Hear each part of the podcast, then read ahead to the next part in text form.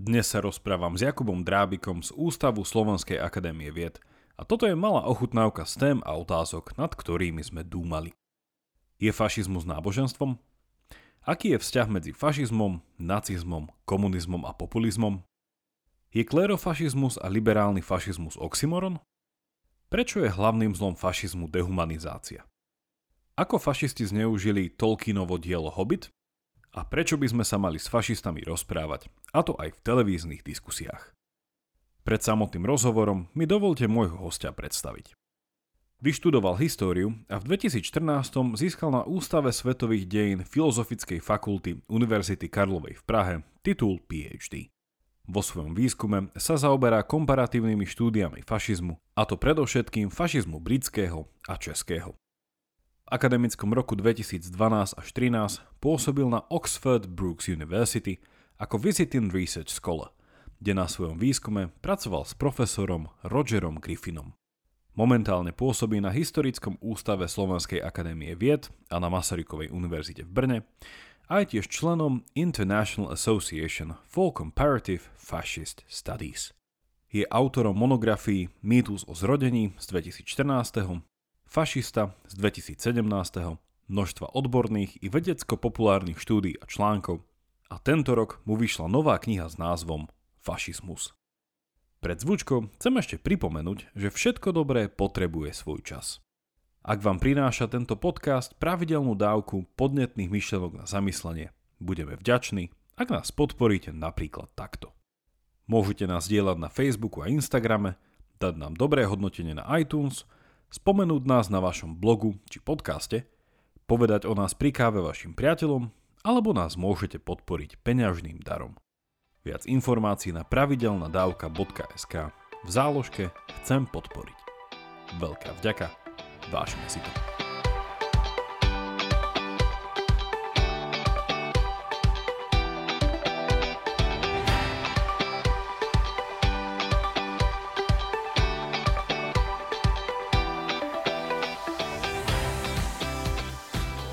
Som si pred našim e, stretnutím, takýmto online stretnutím, spravil taký malý rešerš e, všetkých možných článkov a teda rozhovorov písaných, ktoré boli s tebou spravené a tiež nejaké videorozhovory, ktoré ste boli a nejaké prednášky som dokonca našiel do, na YouTube. Čiže to ja poslucháčom všetko potom nahádžem, to bude taký celkom e, hutný taký reading a watchlist. Čiže ja som si spravil taký... Á, dobre, dobre, a to aj mne sa hodí.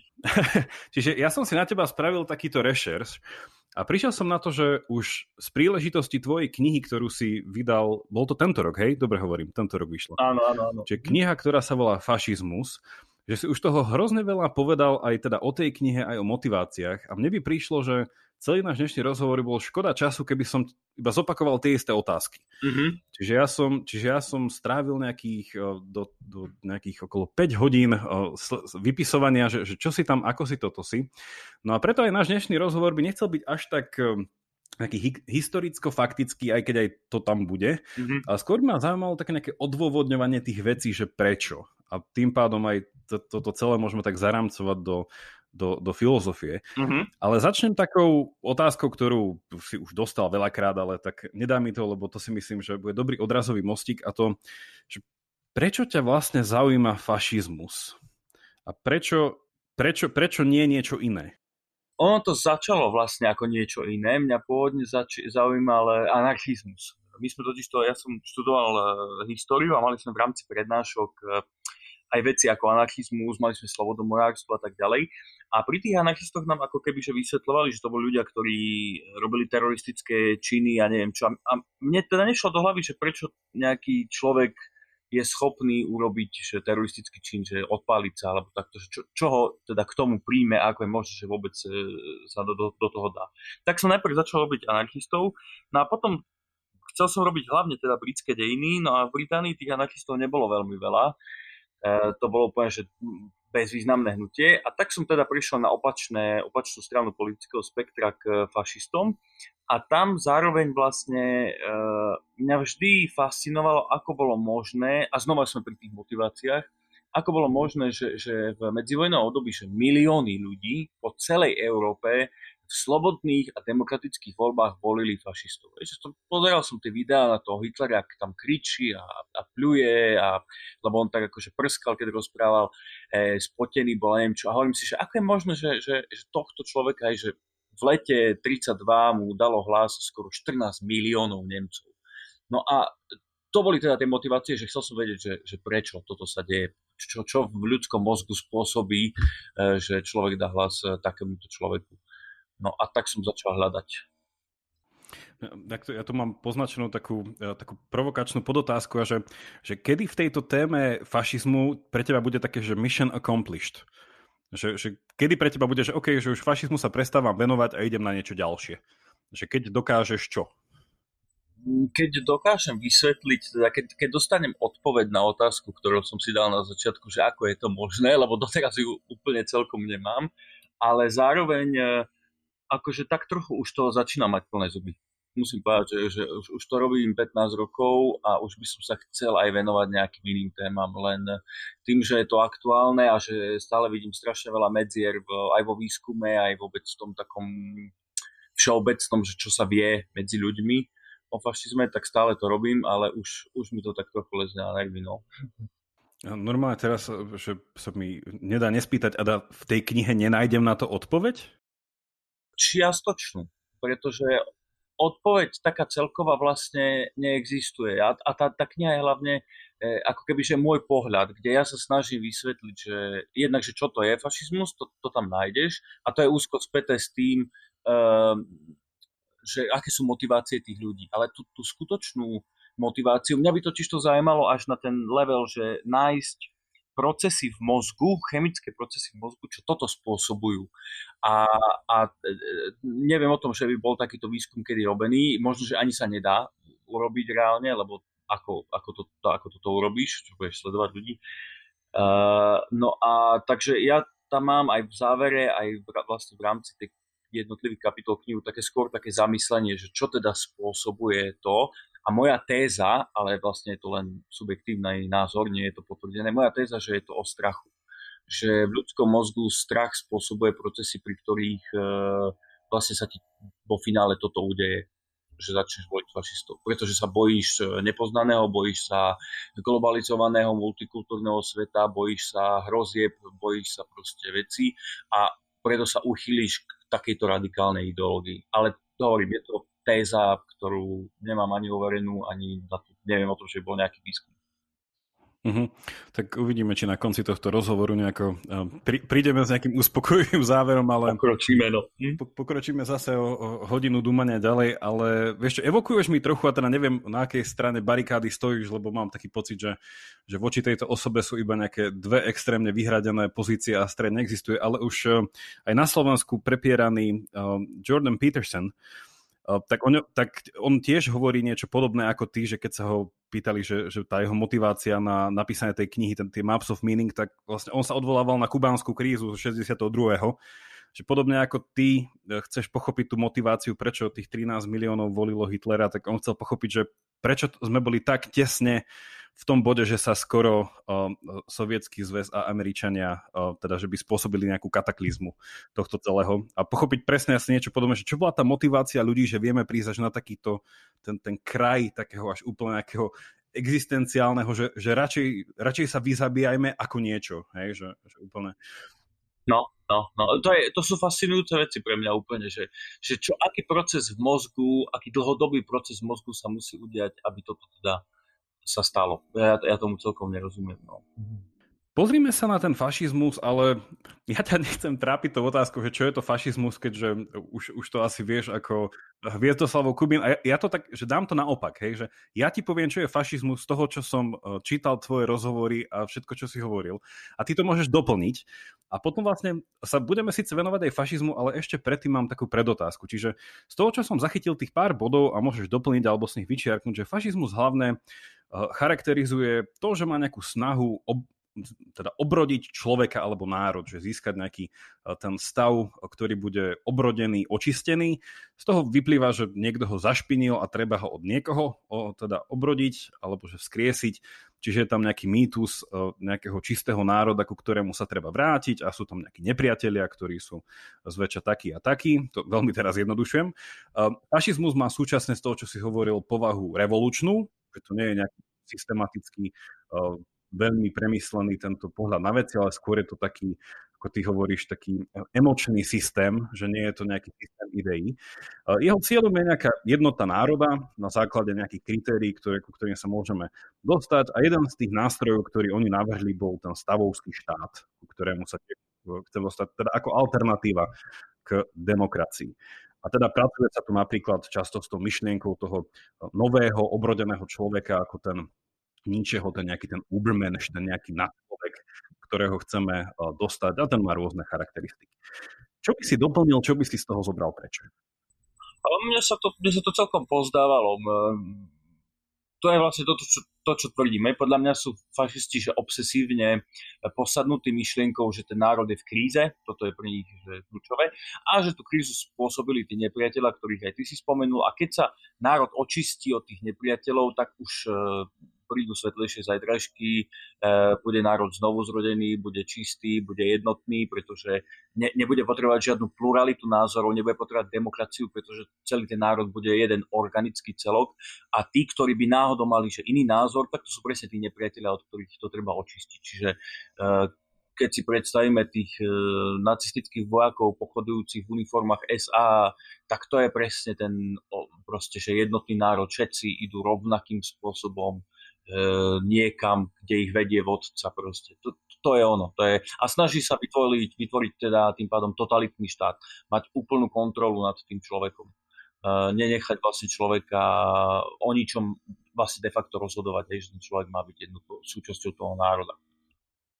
Je toto historický unikát? Že prvýkrát proste v prvej polke 20. storočia prišli sme s niečím, čo sa teda opisuje spätne, alebo však vlastne už aj vtedy sa to opisovalo, keďže to začalo ako pozitívne slovo, že fašizmus, ale ja neviem, že, v dejinách ľudstva, lebo, že, že prepáč, sa spýtam tak trochu inak, ale taký nejaký, neviem, že, že až taký, neviem, že, že psychologický nejaký pohľad na že ako by sa cítilo nejaké, nejaká skupina ľudí, hej, nazvime ich nejaká krajina, štát, dokonca nejaký mestský štát alebo nejaká ríša, vždycky je tam nejaký pocit ohrozenia, strachu, nejaká túžba o celistvosť, niekto proste ich napáda, je tam aj nejaké napádanie čo do nejakej kultúrnej úrovne a tak ďalej, že dá sa nejaké, že tie, nejaký protofašizmus vystopovať až späť niekde, neviem koľko tisíc rokov dozadu, alebo je v niečom toto úplne odlišné? Um, takto, ten mýtus, lebo podľa mojej definície je fašizmus ako keby, že z dvoch kľúčových termínov, a to je mýtus o znovuzrodení a ultranacionalizmus. A oba tieto termíny ako keby, že fungovali dávno pred fašizmom. Uh, mýtus o znovuzrodení je jeden z najstarších a najčastejších mýtov v ľudských dejinách, hej, že od znovuzrodenia Krista cez renesanciu, uh, Gorbačovú perestrojku, že keď máš pocit, že už máš bordel v izbe a potrebuješ si vyčistiť izbu, tak si ideš takým procesom obrodenia svojej izby. Uh, že toto je ako keby že veľmi časté aj v dejinách, aj vôbec všetci máme taký ten pocit, že raz za čas potrebujeme nejak reštartovať, alebo to, ako to povedať.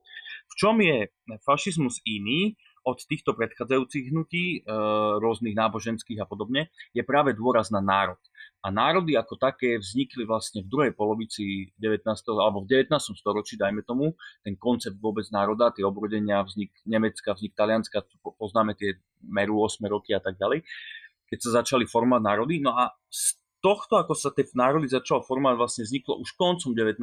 storočia, vo Francúzsku hlavne, e, taký ten, takéto nazvime to, že protofašistické hnutie, alebo, alebo lepšie povedané, fašizmus ako kultúrne hnutie. Uh, jeden izraelsko, izraelsko-francúzsko-americký historik Zev Šternel sa volal, sa raz rozhodol, že ide urobiť dejiny francúzského fašizmu.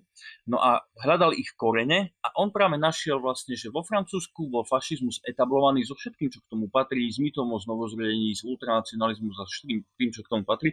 Už koncom 19. storočia tam proste boli filozofi, ktorí presne toto hovorili. Kultúra je dekadentná, sme pod vplyvom nejakých nepriateľov, židov najčastejšie, ale aj Nemcov a podobne. Je treba očistiť ten národ a tak ďalej. No a e, fašizmus ako politický fenomén vznikol až po prvej svetovej vojne, lebo práve tá prvá svetová vojna, tá kataklizma tej vojny, tá, tá radikalizácia, brutalizácia vojny umožnila, že tieto kultúrne myšlienky sa pretavili ako keby do politického hnutia, ktoré založil Mussolini v, v Miláne. Takže e, tie korene sú staršie, ale rozdiel teda, e, aby som sa vrátil k tej otázke, rozdiel medzi tými predchádzajúcimi mýtmi o potrebe obrody a znovu zredenia je práve v tom dôraze na nacionalizmus.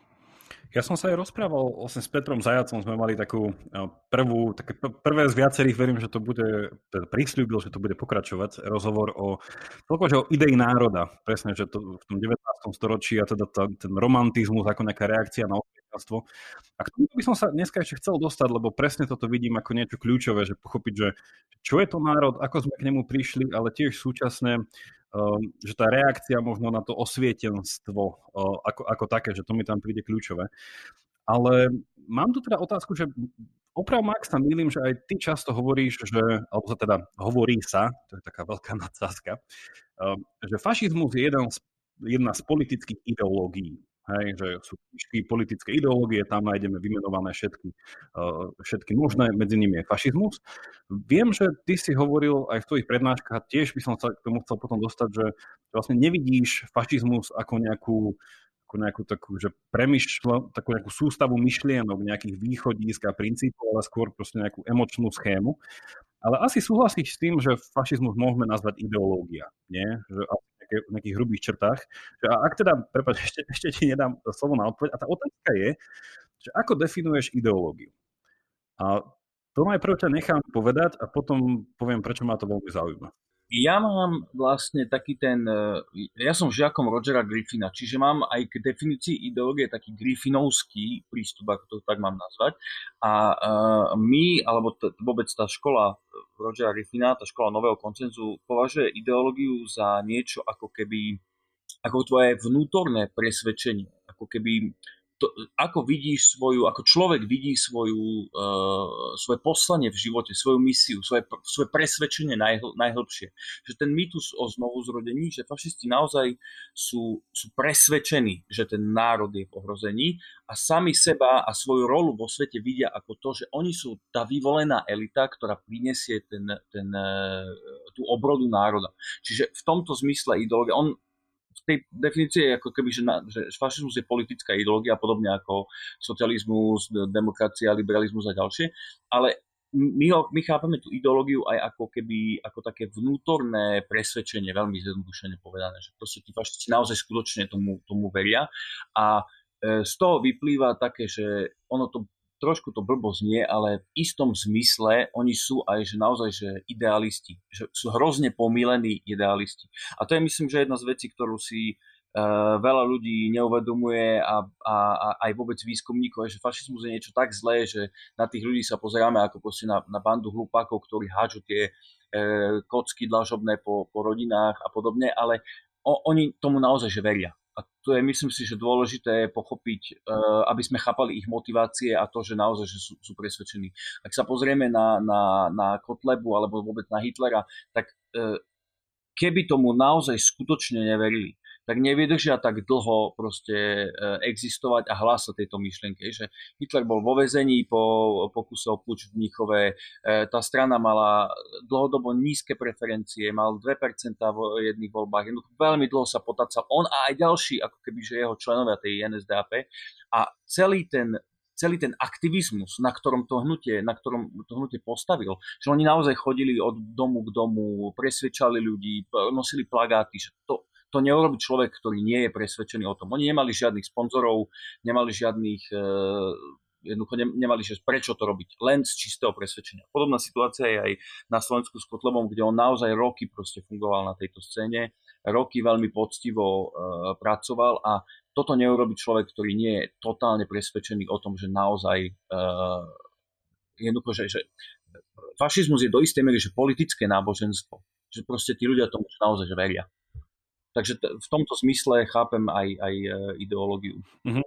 Ono, k tomuto sa určite dostaneme, aj k tomu rozmeru toho náboženstva. A, a sú, akože ja síce nie som Griffinovec tým, že asi som od e, Rogera Griffina nič nečítal, som bol asi taký, že nejaký nevedomý Griffinovec, ale mňa už to dávno zaujíma to slovo ideológia práve z toho pohľadu, že keďže študujem a venujem sa teraz prevažne filozofii, ale moje pozadie, že tiež som vychádzal vlastne že z politológie a politických teórií a z politickej vedy, tak to vždy nám to bolo tak predsúvané, že ideológia, že dneska sú že politické ideológie, ale teda, že má to samotné slovo nejakú históriu. A si pamätám, že som, mám teda aj v poličke, je, čo má Oxford Handbooks, čo má rôzne teda tituly a jeden je, že politické ideológie.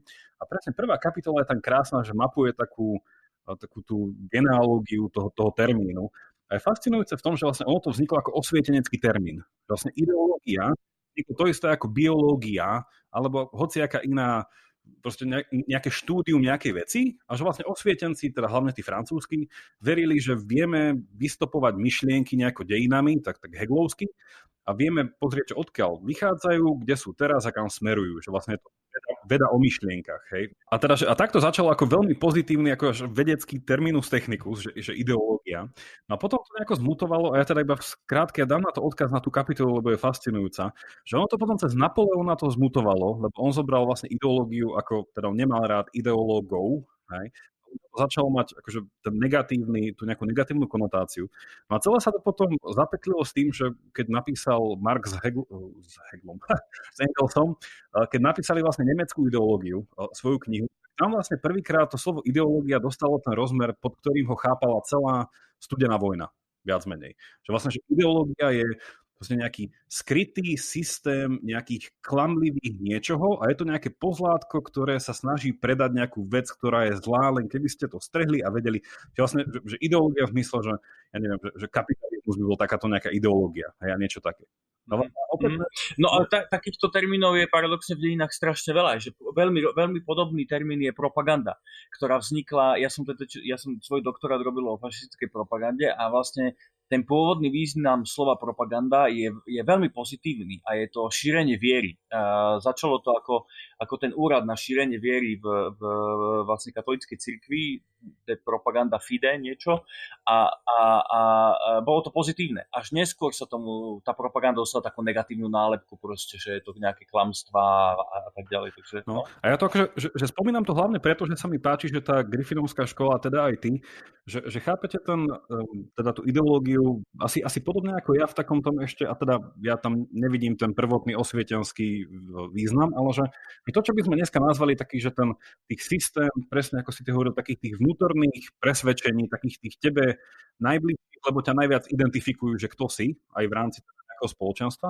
A tento systém potom môže samozrejme, že z istého uhla pohľadu je to systém nejakých náboženských presvedčení. Na druhej strane je to, čo my voláme, že je to nejaký že svetonázor alebo že nejaká tvoja filozofia. Vlastne je to, to, to na tej najnižšej úrovni, že ako veríš, že aký svet je, že kto si a keď tieto dve veci spojím, že kde mi to vlastne ten bod A a bod B, kde mi tá vlastne tá úsečka ukáže, že kam mám ísť. Že, že aký je môj smer vo svete, ako ho chápem. No a to je pre mňa fascinujúce a chcem sa ťa vlastne spýtať, že či si trochu riešil v tej knihe, alebo že celkovo cez tvoje štúdia, že, že čo s fašizmom má vlastne tá postava toho nemeckého filozofa Hegla?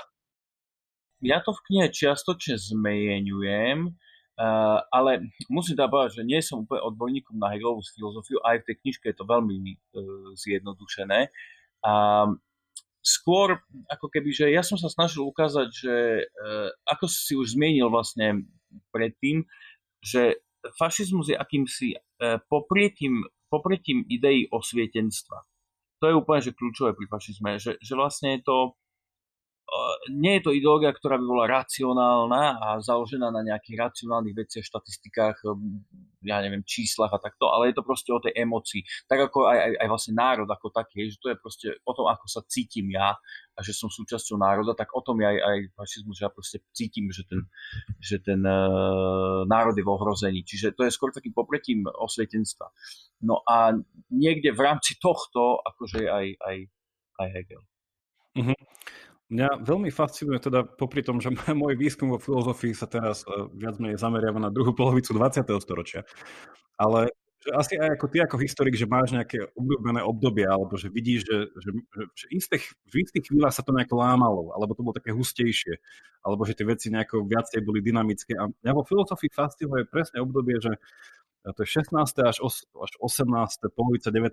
storočia, keď prvýkrát vlastne začal ten, ten, nejaký ten stredovek lámať vlastne cez Descartes, no a tam ako to na seba nadvezovalo, že, že, že taký, ten, taký ten jeden z tých veľkých otcov osvietenstva, vlastne Immanuel Kant, a na ňo vlastne ako Hegel nadvezoval. A že, že, že pre mňa je túto také veľmi nejaké smerodajné a vlastne povedz mi, čo si o tom myslíš, že či viac menej takéto niečo ti, ti dáva pri fašizme zmysel, ale Hegel je povestný tým, že on vlastne ten jeho idealizmus, ktorý on nejako propagoval, že, že po jeho smrti sa tak nejako tie jeho, jeho nástupcovia rozdelili na tie dve časti, nie? že tí tzv. Tí, tí mladí a starí heglovci, alebo ešte sa nazývajú, že pravicoví a lavicoví heglovci, a že oni úplne, že, nejako, že jedni sa hovorí, že išli ďalej v tej interpretačnej línii a druhý, že, že zobrali si tie nejaké východiska, ale úplne ju zmenili.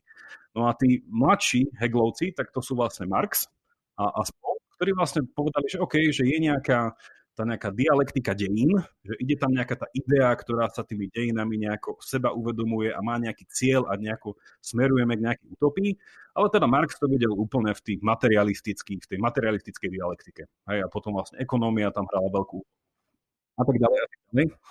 A, prepač, a, ešte, a, a, teda, a tá druhá skupina, a oni mi prídu fascinujúci v tom, že, že tam sa veľakrát hovorí, že, že to je ten zrod vlastne toho fašizmu. Že to je zobratie toho národa ako toho miesta, kde sa ja vlastne, že v ktorom sa nejako znovu zrodím. Že, že ja vlastne bez národa nedá, nedávam nejako zmysel. Hej? Že, že či si to niekedy videl cez túto prízmu, že je to vlastne nejaké pokračovanie nejakého, nejakej heglovskej interpretácie? Pri fašistoch, vôbec tých fašistických ideológoch počiatočných, oni majú jednu takú špecifickú vlastnosť, že oni vychádzajú z týchto filozofií aj z Hegla, ale v, v veľmi zjednodušenej, až zvulgarizovanej podobe. Že oni si ako keby že vyberajú len to, čo, im, to, čo sa im e, hodí. A e, ten Heglov štát ako keby, že tá jeho vízia, ak neviem, ak to dobre hovorím, tak obsahuje aj také prvky subjektívnej e, slobody a on bol proti násilným e, zásahom e, štátu, pokiaľ si to správne pamätám. No ale Hitler napríklad čítal Hegla a vzal si z jeho diela e, predstavu, že, že štát má mať vyššiu moc nad jednotlivcom a že ten historický proces si vyžaduje konflikt a že tie konflikty sú to, čo posúvajú, ako keby, že, čo posúva tú históriu dopredu. A to je veľmi zvláštne čítanie Hegla. Teda ja hovorím, nie som odborník na Hegla, ale ja takto Hegla nechápem. Ale fašisti proste si toto e, zobrali a Hitler ospravedlňoval vlastne svoju snahu o vojnu a svoju snahu o podrobenie Európy práve tým heglovským e, procesom proste, že Hegel to takto myslel a preto ja to takto robím.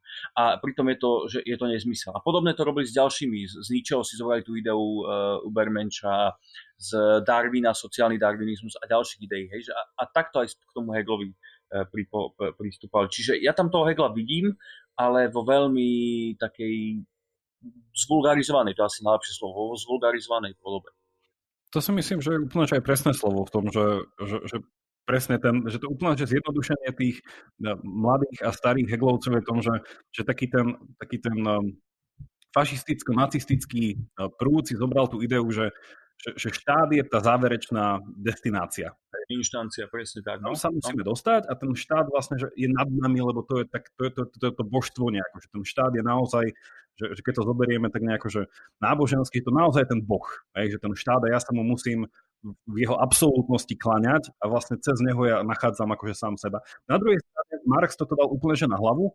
On tam videl, že tam štát je nevyhnutný dočasný prostriedok na oslobodenie človeka, ale final destination pri Marxu je vlastne, že bezštátna spoločnosť. Vlastne bude to beztriedna, že, človek akože sa tam rozplynie e, v tejto nejakej hierarchii, že, nemá tam e, nejaké, nejaké miesto. Ale a toto je napríklad zaujímavé, že pri, keď hovoríme o ideológii, lebo však Slovenská ústava nie, že, že prvý článok, e, teda prvý paragraf, e, prvý článok našej ústavy nie, že zvrchovaný demokratický právny štát, neviažeme sa na nejakú ideológiu ani náboženstvo. Čiže vlastne tam pod ideológiou, teda ja verím, že sa tam myslelo nič iné ako e, fašizmus, nacizmus, komunizmus, vlastne náboženstvo, hociaký druh náboženstva tým, tým pádom, že, že sa tam takže jasne nejako spája s tým, že fašizmus je ideológia, aj keď šťastí, teda ako hovoríme, je to aj, je to aj náboženstvo. No záleží, že ako chápali tú ideológiu tí, čo písali ústavu a teda naozaj Netuším, možno, možno, lebo ústava je právny dokument, čiže možno z právneho hľadiska sa definuje ideológia inak, než, než chápeme my. No. To by ma inak zaujímalo, lebo že ja už som čítal hrozne veľa definícií ideológie a že ako sa... Podľa mňa to brali, že v tomto, že, že ideológia ako ten negatívny o, nejaký fenomén. Hm, je to možné, je to možné. Má takúto o, zásterku. O, vo viacerých rozhovoroch a na viacerých miestach o, si vysvetľoval rozdiel medzi fašizmom a nacizmom.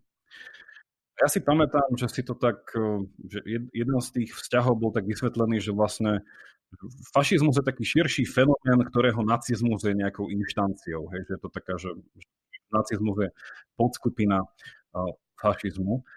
A moja otázka je, že je aj komunizmus podskupinou fašizmu, alebo sú to dva extrémy, ktoré navzájom nemajú medzi sebou nejaké prepojenie. Rozhodne, rozhodne nie je pod skupinou fašizmu. Ak chceme uvažovať v zmysle, že mm, existovala od 50. rokov, hlavne 60. taká snaha dať komunizmus a fašizmus ako keby do jedného do jednej kategórie politickej a to boli práve tie totalitné štáty, tá teória totalitarizmu od Žežinského cez Hanna Arentovú a ďalší. Toto už sa dnes veľmi nepoužíva, aj keď stále pracujeme vlastne, aj, aj vôbec dnes historici fašizmu pracujú s termínom to, totalitný štát alebo totalitný systém alebo snaha o totalitu, pretože totalita je vlastne nedosiahnutelný pojem, nikdy sa nemôže v štáte proste byť, neexistuje totalitný štát, skutočne totalitný, ale komunist komunistický aj fašistický štát sa snažia o túto totalitu, o ovládnutie komplet všetkých ľudí, všetkých myslí. No a e, do, ak chceme teda ich dať spolu, tak ak, tak do tejto kategórie. Ja úplne k tomu nie, nie som si úplne istý, či je to správne, ani, ani s tým nepracujem s takýmto konceptom, ale je pravdou, že komunizmus a fašizmus majú veľmi veľa spoločného a sú veľmi podobné. V tej praktickej rovine, ak sa pozrieme na ja neviem, gestapo a NKVD, na e, koncentračné vyhľadzovacie tábory a gulagy, ak sa pozrieme na štát riadený jednou stranou, nejakým vodcom a tak ďalej, tak oni v praxi sú si trochu tak akože podobné. Jeden e, nemecký historik Ernst Nolte dokonca hovoril, že sú svojím zrkadlovým obrazom, jeden na pravici, jeden na lavici a on aj vyvolal vlastne tie, tie veľké kontroverzie v Nemecku, ten historiker Streit, teda hádku historikov, pretože tým, že ako keby, že upozorňoval alebo ukazoval, že sú podobné, tak relativizoval e, zločiny nacizmu. A, a toto, bol, toto bol veľký problém v Nemecku vtedy. No a, ale u nich je jedna zásadná, jeden zásadný rozdiel a to je práve v tej ideológii, o ktorej sa bavím. Pretože komunizmus má nejakú víziu nejakého finálneho cieľa. Ano, on, on, je, on je ten cieľ je utopický a podľa všetkého pravdepodobne nedosiahnutelný, aspoň nie dnes, kým žijeme v spoločnosti, aké žijeme a nemáme, ja neviem, aké technológie na to.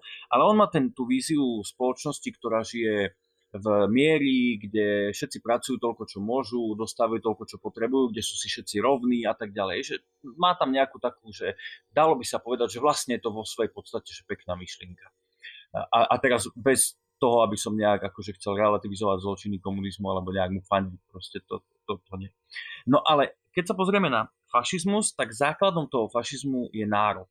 E, to v komunizme nie je. Komunizmus je internacionálny. Ano, on hovorí o proletárskej revolúcii, o robotníckej triede, ale tie národy jednoducho tam e, nefigurujú. Samozrejme, keď sa pozrieme na, na druhú svetovú vojnu, keď už e, Nemci boli pred Moskvou, tak samozrejme aj Stalin vyvol, vy, vlastne, apeloval na, tie, na ten ruský nacionalizmus, na pravoslavnú cirkvu a tak ďalej, ale to sú extrémy v extrémnych situáciách normálny komunizmus za normálneho stavu je internacionálny.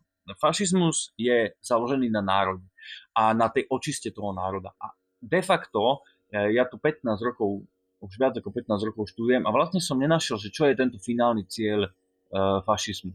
Že keď sa ten národ očistí, že to potom čo bude potom? Akože, alebo dokedy sa bude ten národ očistovať? Že najprv nacisti vyražili Židov, potom by išli Rómovia, potom Slovania, potom kto? Potom, keby už boli len Nemci, tak začnú vraždiť tých, čo majú okuliare, plešatých, potom dôchodcov, ja, ja neviem, že, a kde sa toto zastaví. Pretože fašizmus má v sebe veľmi takú vážnu vnútornú dynamiku a jednoducho tá očista je tam e, základným proste momentom, centrálnym mýtom a, a e, ja nevidím, že kde by bol, že čo by bolo plán, že kedy sa toto zastaví a kedy už by bol ten národ dostatočne čistý. Kedy už by mohli povedať, že áno, toto je očistený organický národ, kde sme si všetci jednotní. To je tiež taká, že vlastne fašizmus nemá víziu. A fašisti priniesli veľa plánov na rôzne stavovské štáty, korporátne štáty, e, nacisti mali ten svoj generál plán Ost a ďalšie, ale vlastne nič z toho nie je taká tá vízia, že toto chceme, toto je naša finálna vízia, toto chceme dosiahnuť. Áno. Ono napríklad sa to úplne ukazuje, to odstrihnutie od toho, toho by som to nazval takého, že, že, že pravdivého Hegela, lebo Hegel, podobne ako, a toto, k tomu sa ešte dostaneme pri, pri osvietenstve, ale že Hegel okrem iných vecí bol stále jednoducho Uh, neviem, či praktizujúci, ale môžem jednoducho povedať srdcom protestant. Čiže pre neho final destination bola jasná, že, že ako je ty si na určitých miestach hovoril, že, že tento fašizmus má, má občas tendenciu rozmýšľať v termínoch, že, že, že kráľovstva, alebo niečo také, nejaké, že Hitlerové kráľovstvo, teraz je nejaká medziobdobie a príde ďalšie, že, že je tam veľa náboženskej terminológie a to, to nedá sa dať preč, lebo celý, ten, ten, ten, ten grandiózny, ten, ten systém, lebo teda Hegel bol posledný filozof, ktorý dal takýto veľký systém, ktorý chcel poňať všetko vo všetkom svojím spôsobom. Že on to tam mal. On tam mal ten náboženský rozmer. Ale vidíme, že ako aj pri vlastne tej, tej fašisticko-nacistickej verzii, ako aj pri marxistickej, že sa tam tento element do veľkej miery vytratil, i keď čak, uh, ty si o tom tiež hovoril, že, že hlavne ten, eh, ten talianský fašizmus nebol extra, teda že proti uh, katolíckej cirkvi. Uh, mm. No on uh, v ideológii bol, ale v praxi nemohol byť, pretože Taliansko bola jednoducho katolická krajina. Čiže oni by veľmi radi boli, keby mohli odstrániť církev, pretože vlastne, ako som hovoril, fašizmus je v istom zmysle, že politické náboženstvo. A on superí o mysel človeka s katolickou církvou alebo s akoukoľvek církvou. Jednoducho církev je nepriateľom fašizmu. Len v praxi jednoducho ten Mussolini musel v 29. uzavrieť Lateránsky pakt pretože, a dohodnúť sa s církvou, pretože bola príliš silná, nevedeli ju proste poraziť. A veľmi podobná situácia bola v Nemecku. Oni keby mohli, tak proste idú s tým svojím asi nejakým Himmlerovým vymysleným náboženstvom o, o nejakých áricoch a nejakých le, legendách severských a podobne a, a pangermanských a neviem kom všetkom, ale v praxi to nemohli urobiť. Čiže fašizmus je proti cirkevný, ale, uh, alebo teda mal by byť, ale v praxi s tou cirkvou sa musel naučiť spolupracovať. No. Je klerofašizmus oxymoron? Klerofašizmus je termín, ktorý ktorý vlastne vymyslela e, naša, nechcem povedať, že je marxistická historiografia, pretože by som tým urazil všetkých marxistických historiografov, e, naša režimná prorežimná historiografia z predchádzajúceho obdobia, ktorú zvykneme nazývať marxistickou, ale ona vlastne marxistická nebola. A slúžil vlastne tomu účelu, aby spojil dokopy fašizmus a kresťanstvo, aby sa ukázalo, že to je rovnaké zlo. A ne, neviem, či či je vhodné ho používať, či také niečo existuje. Uh, Miloslav Sabo napísal takú knihu, že klerofašisti uh, nedávno, tento rok, no a on tam ukazuje, že vlastne existovalo niečo ako klerofašista, ako človek, ktorý bol, že napríklad kňaz a podľahol tomu, tomu áno, presne bol z kleru a, a e, podľahol tomu vábeniu fašizmu. On to tam takto pekne že píše o, o, o vábení radikálnej politiky. A to znamená, že, že tí ľudia dokázali, ľudia ako Ries a Körper a ďalší, dokázali nejakým spôsobom spojiť to náboženstvo s fašizmom. Veľmi podobný prípad je v Rumunsku uh, tie legie Archaniela a Michala, uh, alebo žele, železná garda, to tam tuším, s Kodránom, ktorý tiež bol, to bolo fašistické hnutie, ktoré dokázalo spojiť to pravoslávie a fašizmus dokopy do nejakej ucelenej ideológie. Ja tam stále v nich vidím akože veľké protirečenia, ale toto je skôr takou, ako keby, no nechcem povedať, výnimkou, ale e, do istej miery to akože dokázali spojiť. A tí, tí klarofašisti e, ospravedlňovaní práve e, tú nevyhnutnosť víťazstva nacizmu tým, že šíri tú západnú kultúru a kresťanstvo. Čo bola akože hlúposť, ale oni to takto nejak akože vnímali, že takto. Uh-huh. Ale rozmýšľam nad tými spojeniami, ktoré sa dneska tak dávajú, teda obzvlášť, keď sa teda na ten fašizmus pozerám z tej filozofickej stránky, že v čom je to naozaj do, do hrozne veľkej miery popretie akože heglovskej filozofie, ktorá, ktorá je akože paradoxná úplne v tom, že ja, ja som mal, však som to spomínal na podcaste, môj profesor v Belgicku bol prezident americkej heglovskej akože asociácie. A tam, že, že, že, že ten, tá, asocia, teda tá asociácia spája filozofov, ktorí by mali tak ďaleko od všetkých týchto uh, totalitných ideológií, ako sa len dá. Hej? A že vlastne človek zoberie, že napríklad aj v Anglicku, však to bol teraz, v 20. storočí, čo uh, boli vplyvné mená napríklad, že konzervatívnych mysliteľov, napríklad Michael Oakeshott, hej, že to princípe to boli akože hegeliánsky idealisti, ktorí ale akože pokračovali skôr tej kantovsko-hegelovskej proste línii, že to bolo očistené od uh, vlastne týchto uh, pseudonáboženských vplyvov. No akože, že, že to, to ma zaujíma, že či, či naozaj, a teda ja zatiaľ som nevidel a nepočul nejaký presvedčivý argument, že by, že, že, tak, že úplne v tých prvotných princípoch, že by sa dala tá fašistická ideológia spojiť napríklad, neviem, že či s katolíckou cirkvou alebo teda s nejakou protest, s protestantskou by sa dal úplne napasovať na to klasický Hegel, ale nie fašizmus. Že, že to mi nesedí v tom, v tom, v tom klerofašistickom spojení. Ja si myslím, e, z môjho pohľadu je tam príliš veľa protirečení. Z môjho pohľadu to jednoducho nejde, nejde dokopy a keď o tom sa bavíme, tak mnoho kolegov mi práve dáva za príklad te, ten rumunský príklad, tie, legie, že tam to dokázali spojiť, ale ja si aj tak myslím, že ono je to vlastne protirečenie, pretože že církev ako taká vlastne, čo, čo je jej funkciou? Ona, ona dáva človeku nejaký, nejaký hodnotový rámec, nejaký morálny návod alebo nejakú etiku, alebo ako to nazvať, ale to isté robí aj fašizmus a ten hodnotový rámec je iný. Že oni vlastne superia o mysel človeka a ne, nemôžu jednoducho, ne, nevidím, ako by sa mohli spojiť. Podľa mňa je tam príliš veľa protirečení, hej, že, že jedno, jedno z desatora je, že nezabiješ. No, ak chceš očistiť národ od nepriateľov, tak logicky asi dojde k nejakému zabitiu. Čiže podľa mňa to vôbec akože nejdu, nejdu dokopy. O klerofašizme rozmýšľam na teraz celkom akože paralelne s tým um, neologizmom uh, toho, jak, jak sa to nazýva, liberálny fašizmus. Hej. Mm. No. A to mi príde, že ešte, že už nech mi to niekto vysvetlí, že čo je to ten liberálny fašizmus, ale mohol by si nejakú poznámku k tomu dať, k tomu liberálnemu fašizmu? Že.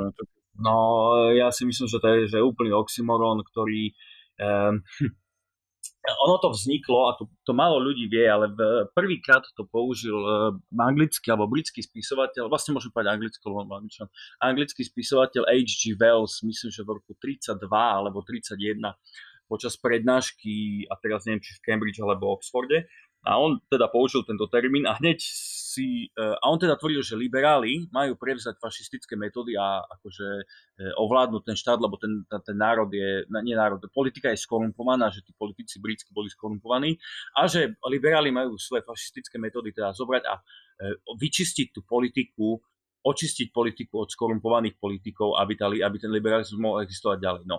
A už v tej dobe ho hneď veľmi rýchle skritizovali všetci, že teda evidentne nerozumie tomu, čo je fašizmus, ak spája liberalizmus a fašizmus dokopy.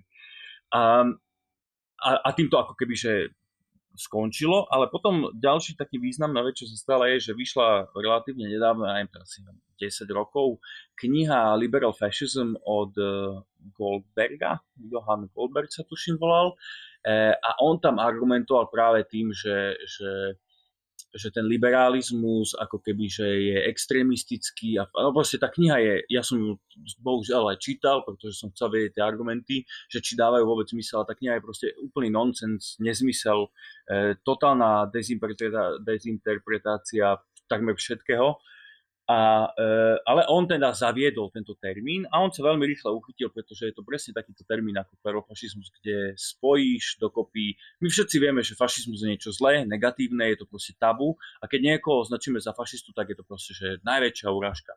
No a spojením liberáli, liberála a fašizmu, liberálny fašizmus, vzniká práve takáto táto, že, že vy liberáli ste vlastne, že používate fašistické metódy, ste extrémisti a tak ďalej. Čiže ono je to úplný oxymoron. Fašizmus a liberalizmus stoja priamo hodnotovo v úplných opozitách, akože priamo proti sebe. Kým e, liberalizmus je o slobode jednotlivca, o rovnosti pred zákonom, e, o volebnom práve a o týchto veciach, tak fašizmus všetko toto úplne že priamo potiera žiadna, žiadne, žiadne volebné právo, žiadna demokracia, rozhoduje strana, totalitný štát a tak ďalej. Čiže oni sú v totálnych, to sú to, totálne opozita a toto spojenie je vlastne oxymoron. Ale um, v istých kruhoch sa to teda bohužiaľ chytilo a máme to dennodenne. Áno, ja k tomu asi nemám čo dodať. To je veľmi zaujímavá téma, ktorá úplne spadá do môjho filozofického, ako by som to povedal, meritka. Z toho všetkého, čo som čítal k tvojej knihe, teda o fašizmu, a je to fascinujúca téma, pretože že naozaj sa, aspoň z môjho uhla pohľadu, tam na tom akože láme veľa vecí. A je to tá téma tej dehumanizácie, ktorú fašizmus prináša, ako ty si to akože pekne povedal, že je to jeden z tých viditeľných prejavov fašizmu v, main, v, v mainstreame dnes. Teda, že možno nevidíme ľudí pochodovať, nevidíme nejakú jasnú symboliku, ale to, tento nejaká tá retorika tam je. A mne sa to obzvlášť spája s tým, že vidíš, to som ti ho mohol poslať. Ja som asi pred, koľko to je, dva roky dozadu som eh, napísal jeden takú, taký malý esejov článok do týždňa o fašizme, kde vlastne presne táto téma tej dehumanizácie pre mňa bola to gro, lebo som sa snažil definovať nejako, že čo je teda to zlo toho fašizmu. Hej, že na jednej stránke vieme, že popísať, že ako funguje, čo to je, ale teda, že, že čo je tá jedna naozaj zlá vec, ktorú principiálne odsudzujeme a tu je zoznam dôvodov prečo. Hej, že tak úplne racionálne. No a presne táto téma tej dehumanizácie podľa mňa tam hrá, hrá veľkú rolu. A najprv sa teda spýtam, že, že ako to vnímaš možno z historického hľadiska, že nejakých tých pár príkladov, že ako tá dehumanizácia v praxi vyzerá, alebo vyzerala? No, e, toto je akože že veľmi podstatná vec podľa mňa, lebo e, ja si nemyslím, že, je, že existuje dnes šanca na to, aby fašisti získali vládu aby existoval nejaký fašistický štát. E, ak ukazujeme na nebezpečenstvo pre liberalizmus a ukazujeme prstom na fašizmus, tak mierime trošičku inde. Skutočné nebezpečenstvo, nebezpečenstvo je na radikálnej pravici. Pri hnutiach ako je to sú ľudia ako Orbán, e, Trump v Spojených štátoch, Putin v Rusku. To, to sú skutoční nepriateľ liberálnej demokracie, nie fašizmus. Dnes, dnes od fašizmu nehrozí nebezpečenstvo v zmysle, že by fašisti sa dostali k moci nebezpečenstvo fašizmu dnes, lebo ten skutočný revolučný nacionalizmus, fašizmus, proste, že naozaj tí fašisti, to je marginálna skupina, to je, to je zopár klikľuňov, ktorým sa niekedy, keď sú na to vyhovujúce podmienky, podarí uh, ukecať nejakú väčšiu masu ľudí, ale nikdy sa im nepodarí dostať dosť ľudí na to, aby, aby získali moc. To je ako, že my už dnes vieme, že fašizmus je proste, že to, to, to sa nestane. Ne, neverím tomu, že by sa to mohlo stať. V čom ale spočíva skutočné nebezpečenstvo, fašizmu je práve v tom, že dokáže svoje témy a svoju retoriku presúvať do mainstreamu. Takzvaná mainstreamizácia fašizmu. Jeden grécky historik to tak nazval, keď eh, Aristotle Kalis, môj, môj, môj dobrý známy, on uh, odišiel do Británie študovať a keď sa vrátil po rokoch do Grécka a videl tam ten zlatý úsvit, tak mu vlastne došlo, že oni sú nebezpeční práve tou mainstreamizáciou fašizmu, to je jeho termín, on to tak nazval. A uh, čo teda je tá dehumanizácia? Keď človek prirodzene, ak pokiaľ nejde o nejaký, nejaké psychopatické výnimky, tak človek prirodzene má problém ublížiť inému, iné ľudské bytosti. My sme proste, nie sme stavaní na to, aby sme niekoho cudzieho len tak zastrelili bez nejakého dôvodu. To proste človek neurobí. Normálny človek bez nejakých psychických poruch nezabije inú bytosť ľudskú. A preto je potrebné nejakým spôsobom presvedčiť tých ľudí, že ten druhý, ten nepriateľ vlastne ani nie je človek. Uh, už, už ľudia ako Napoleon hovorili, že, že keď chcete od vojaka, aby za vás zomrel na boisku, tak ho nesmie, ne, nestačí mu zaplatiť, že 5 šilingov, musíte prehovoriť jeho srdcu, jeho emóciám. A to, toto je vlastne podstatu aj tej dehumanizácie, že, že ona sa snaží ako keby, že vytvoriť e, ideu, že ten druhý človek, ten nepriateľ národa, vlastne ani nie je človek. Preto nacisti prišli s tými termínom Untermensch, teda pod človek. A keď si pozrieme nacistickú propagandu, tak oni nemohli jednoducho že prísť k moci v januári 33 a začať stavať vyhľadzovacie tábory a zabíjať masívne židov. To by proste neprešlo. Toto to bolo, v Nemecku bol ten antisemitizmus relatívne silný, ale nie až tak. Dokonca e, v rokoch 31-32 musel Hitler, ak chcel získať moc, ak chcel získať hlasy, musel antisemitizmus veľmi výrazne utišiť. Do, do tej miery dokonca, že jeho, e, jeho vlastne bývalý kamarát a človek, čo s ním pochodoval v, na Mníchov počas puču, eh, Erich Ludendorff, generál Ludendorff, označil Hitlera za, za človeka, ktorý presadzuje židovské záujmy a je platený židmi. Čiže natoľko dokázal Hitler utišiť tú, tú antisemickú retoriku, lebo vedel, že s týmto jednoducho nepochodí. Ak, ak chcel ako keby, že príjmeť tých Nemcov k tomu, aby nenávideli Židov, aby skutočne mohol uh, pristúpiť ku konečnému riešeniu, musel začať veľmi sofistikovanú, vytrvalú a dlhodobú propagandistickú a ideologickú kampaň, kde vykresloval Židov ako nepriateľ národa a hlavne nie ako ľudí. Keď si pozrieme tie plagáty, hovorili, alebo vôbec texty hovorili o Židoch ako o krysách, potkanoch, e, parazitoch, asociáloch, e, ja neviem, chobot, boli ako chobotnice na, na, na, na planéte zobrazené, ako hady, ako pavúky nebezpečné a podobne. Aby sa vytvoril dojem, že vlastne ten Žid ani nie je človek. A keď už toto dostal do hlav tým Nemcom, tak mohla začať počas vojny vlastne postupné vysťahovanie. Keď tí Nemci už dostali do hlavu to, že á, tak ten môj sused, on zrazu zmizol, ale však to bol len Žid. A, a, a o to ide. A to, toto je dodnes nebezpečné, pretože práve tieto veci sa znova dostávajú do, do, do mainstreamu. E, a to sú fašistické témy, fašistická retorika. Znova počujeme že sú tu nejakí paraziti, to je termín, ktorý myslím, že každý sa s ním stretol. E, keď, keď, keď dnes som videl status slovenských brancov, ktorí písali o Rómoch s malým R, pritom veľmi dobre vedia, že Rómy s veľkým R, to je proste súčasť tejto e, dehumanizačnej kampane, že to nie je ani človek, to nie je Slovák s veľkým S, to je Róm s malým R proste. A e, Kotleba ma jedno, neustále hovoril o parazitoch, o asociáloch a tak ďalej. A to je práve táto to, to najnebezpečnejšie, pretože tento slovník už prenikol a neustále preniká aj do našho bežného slovníka. Keď čítam komentáre na sociálnych sieťach, tak tam sa dočítam neuveriteľné veci a už to preberajú aj, aj politici. Už počujeme aj iných nefašistických politikov používať v jazyku veci ako proste, že nejakí utečenci, darmožráči nám sem chcú prísť, vyciciavať e, náš sociálny systém, sú to asociáli a, a, a, a tak ďalej ako keby, že zabudáme, že aj tí utečenci sú v prvom rade ľudia, ktorí utekajú proste za lepším životom, tak ako všetci utekáme za lepším životom. A e, stráca sa ten rozmer tej ľudskosti, že to sú, to sú aj ľudia. Pre nás už to nie sú ľudia, pre nás sú to nejaké obrázky nejakých e, ľudí zablatených kde si v tých táboroch, ktorí sú asociáli, príživníci a chcú prísť parazitovať na našom systéme. A to je veľký, to je veľký problém, lebo toto presne spôsobuje v našich, e, naša reč, v našej reči a v našom myslení potom tú dehumanizáciu a neschopnosť sa e, ľudský e, pozrieť na problémy. Ja k tomuto dám, to je, ako som spomínal na začiatku z toho môjho rešeršu, všetky linky a presne, že toto sa mi páčilo aj, a teda poslucháči uvidia, v, je to na YouTube, mal si prednášku, sa to volalo o jazyku a komunikácii eurofašistov.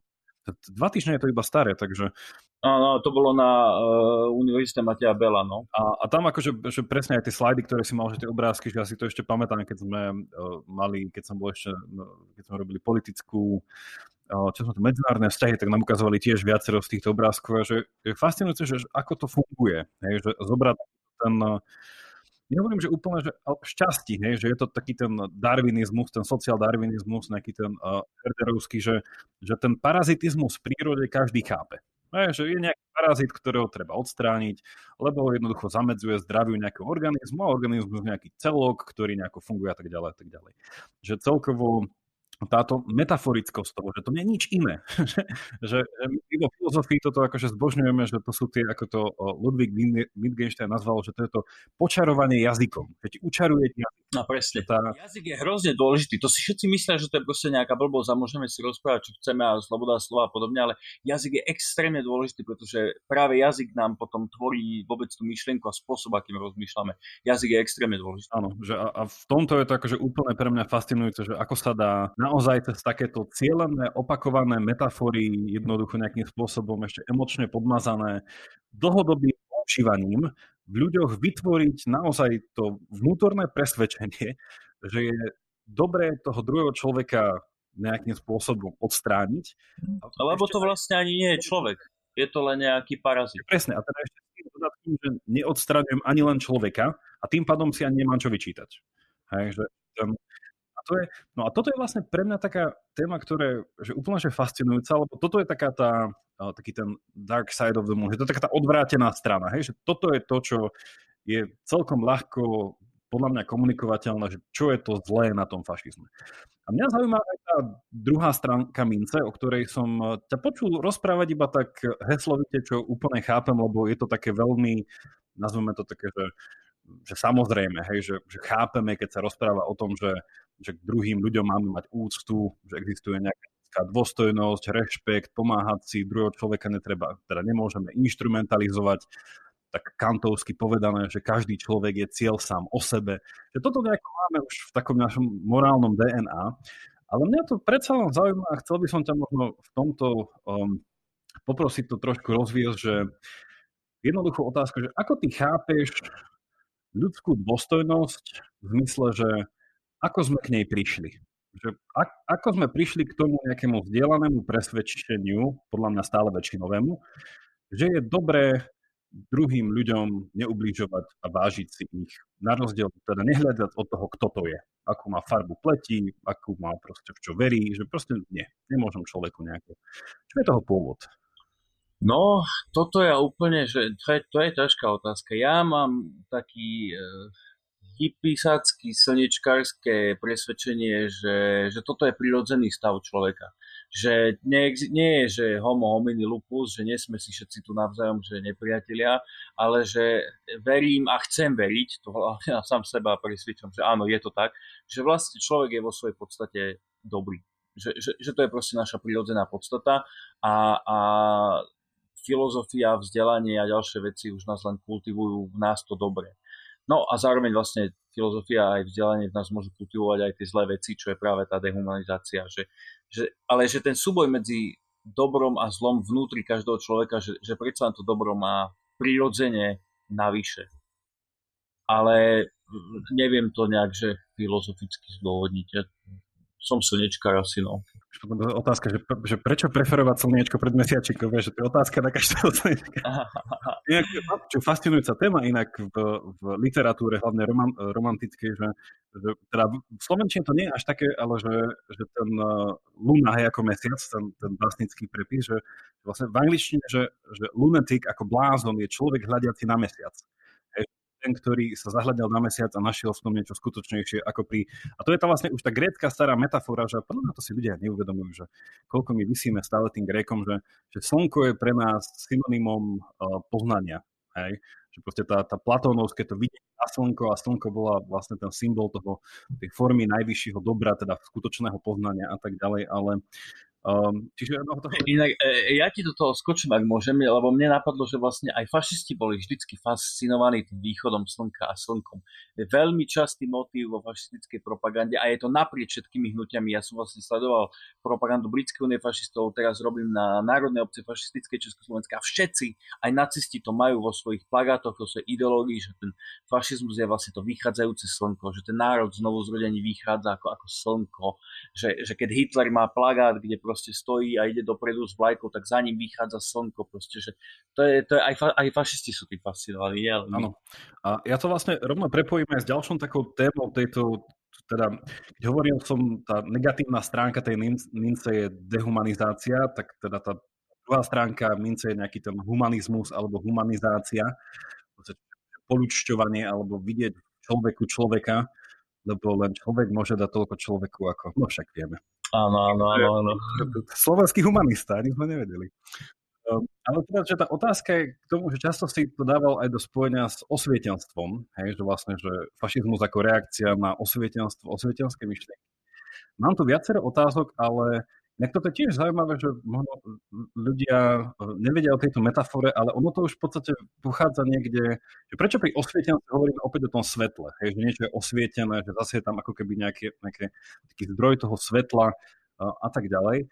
A to je v podstate úplne že stará koncepcia, ktorú prebral od uh, Grékov vlastne Augustín z Hypa, alebo teda svätý Augustín z 3 biskup.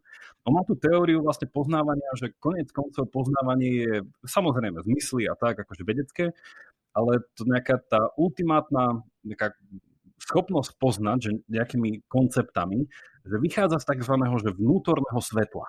Hej, že, nejaké, že nejaký ten light within, nejaké to vnútorné svetlo. Potom prebrali viacero aj protestantských církví a tak ďalej a tak ďalej. A vlastne celkovo tento obraz toho osvietenstva ako nejakého svetla, ale tuto už to nebolo to nejaké to svetlo viery, ale svetlo rozumu. Hej, že vlastne že ten rozum, ktorý osvetlí tie veci, osvietenstvo. A mne, mne sa tu láka ťa spýtať takú otázku, lebo ja tiež mám svojich študentov na tutoriáloch a teda prváci a často im dám takú otázku, že, že keď sa bavíme o teda osvietenstve, že, že, že nech mi povedia, že, že koľko si myslia, že osvietenstiev bolo a ktoré je to, ktoré myslia pod tým, keď hovoria, že osvietenstvo. Tak toto je, moja, tak toto je moja otázka na teba, že keď hovoríš, že, že fašizmus v niečom reagoval na to osvietenstvo, cez tú národa, ten romantizmus a taký nejaký návrat k tomu srdcu a k tomu nejakému pocitu tej jednoty, že čo vnímaš tak úplne prvoplánovo, že, že čo je toto osvietenstvo a do ktorej krajiny by si ho nejako no, alokoval? No, pre mňa je osvietenstvo vlastne uh, to osvietenstvo, ktoré sa učí v školách ako osvietenstvo, teda uh, hlavne teda vo, vo Francúzsku, okolo, okolo francúzskej revolúcie a vôbec encyklopedisti a kde zase sa začalo tvrdiť teda po, po nejakej čase, že, že rácio by malo byť vpredu, človek by mal byť vpredu. Uh, tá, snaha vlastne, tie, myšlenky uh, osvetenstva, že, aj liberálna demokracia vlastne z toho pochádza. Čiže pre mňa, keď hovorím ja o osvetenstve, tak hovorím proste o tomto hnutí z 18. storočia, dajme tomu a, a, a takúto vieru, že, život, že človek má život vo vlastných rukách, že to nie je dielom Boha a, a, a, a tieto veci. Mm-hmm, čiže Voltaire, Diderot a títo... Áno, áno, áno, áno. Ja som, chcel som ešte podotknúť k tej téme tej, tej ľudskosti a ľudskej dôstojnosti, že ja už som na podcaste v 28.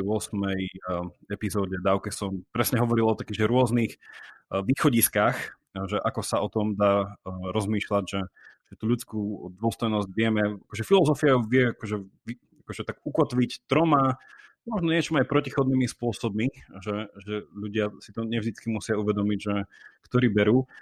A v tomto osvietenstve je to tiež veľmi zaujímavé, že, že napríklad toto francúzske osvietenstvo, že bolo prevažne akože ateistické. Hej, že, že je naozaj taký, že ten rozum a to nejaké sekularité, liberté, že to bolo naozaj, že aj odseknutie sa teda nielen od, od monarchu, ale teda súčasné tá republika mala byť aj, však sme to potom videli, že celý ten spôsob vlastne prerobenia tej spoločnosti, ten, ten desatinový systém a všetko toto, malo to byť také, že aj oslobodené od nejakých tých na jednej strane hej, že, že, že o cirkvi. Fascinujúce je tu, že, že napríklad ja to mojim študentom často dávam do kontextu, že keď sa napríklad rozmýšľa o liberalizme, že liberalizmus začína proste už oveľa skôr s nejakými, že často o nich hovoria ako nejakých pred osvietencov alebo nejakí ľudia, čo teda, že viedli k tomu osvietenstvu nejaký, uh, teda už samotný Descartes by tam bol, ale potom, že John Locke uh, a takíto ľudia.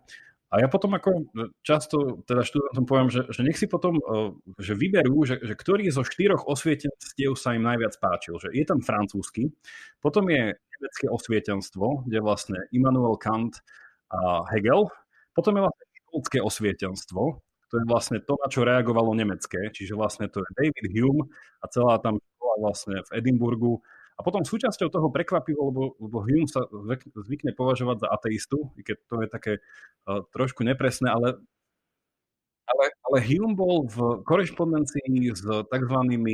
Uh, filozofmi, že oni sa volajú, že common sense philosophers, čiže filozofii zdravého rozumu, ktorí pôsobili v Aberdeene, hore vlastne ešte v Škótsku a tam to boli zväčša um, klerici, ale teda v škótskej cirkvi, no, čiže neboli to katolíci. A to bola tiež toto, toto škótske osvietenstvo je podľa mňa akože najfascinujúcejšie zo všetkých. A potom je vlastne ešte americké osvietenstvo, ktoré vlastne ako import potom vlastne za oceán. I keď to bolo do veľkej miery tak zmiešane ovplyvnené tým francúzským a škótským.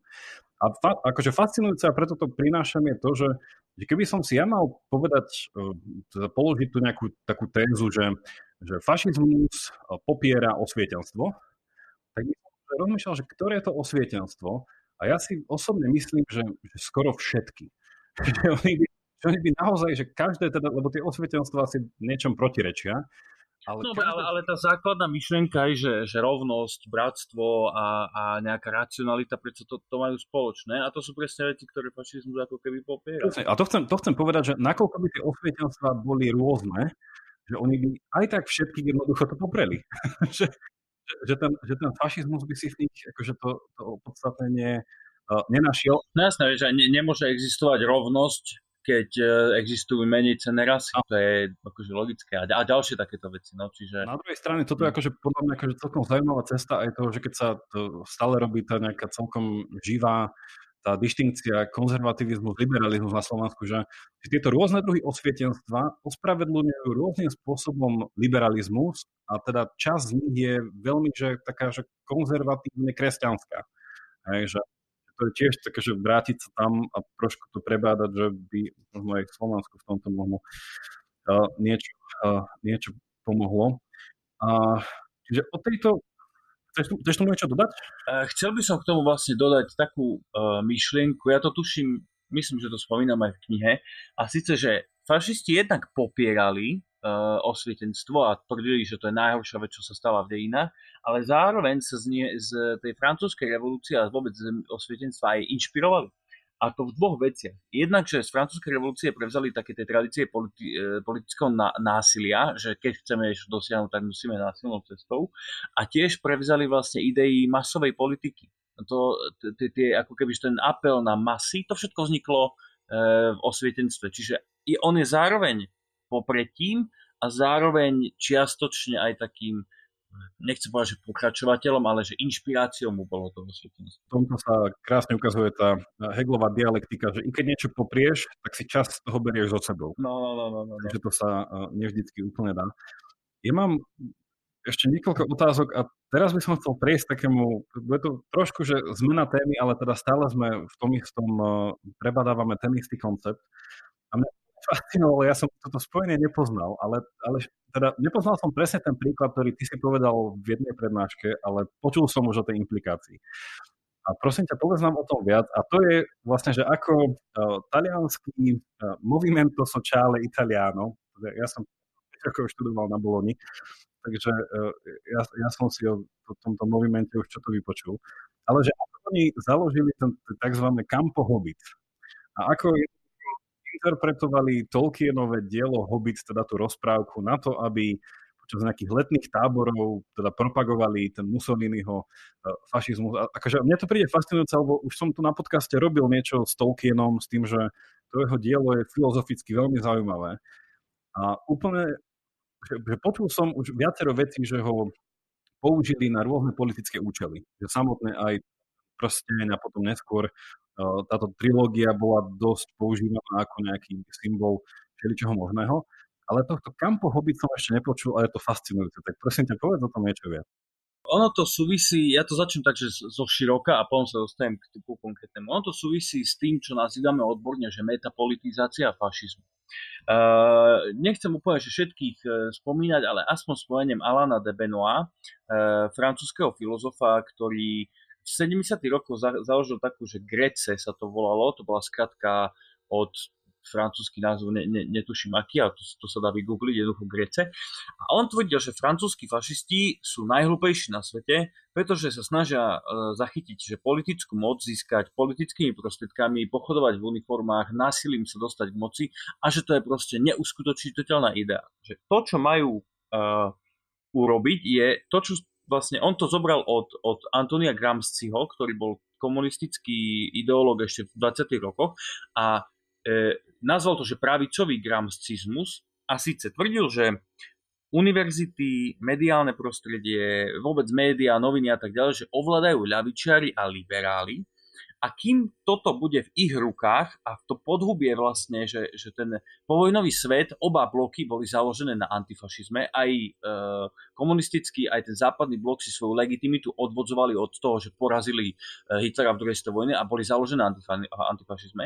A Benoit tvrdí, že, že kým toto sa ne, nepodarí vymietiť z tých hlav tých ľudí a kým sa fašistom a neofašistom radikálnej pravici nepodarí ovládnuť mediálny priestor, tak nemajú šancu prevzať politický moc.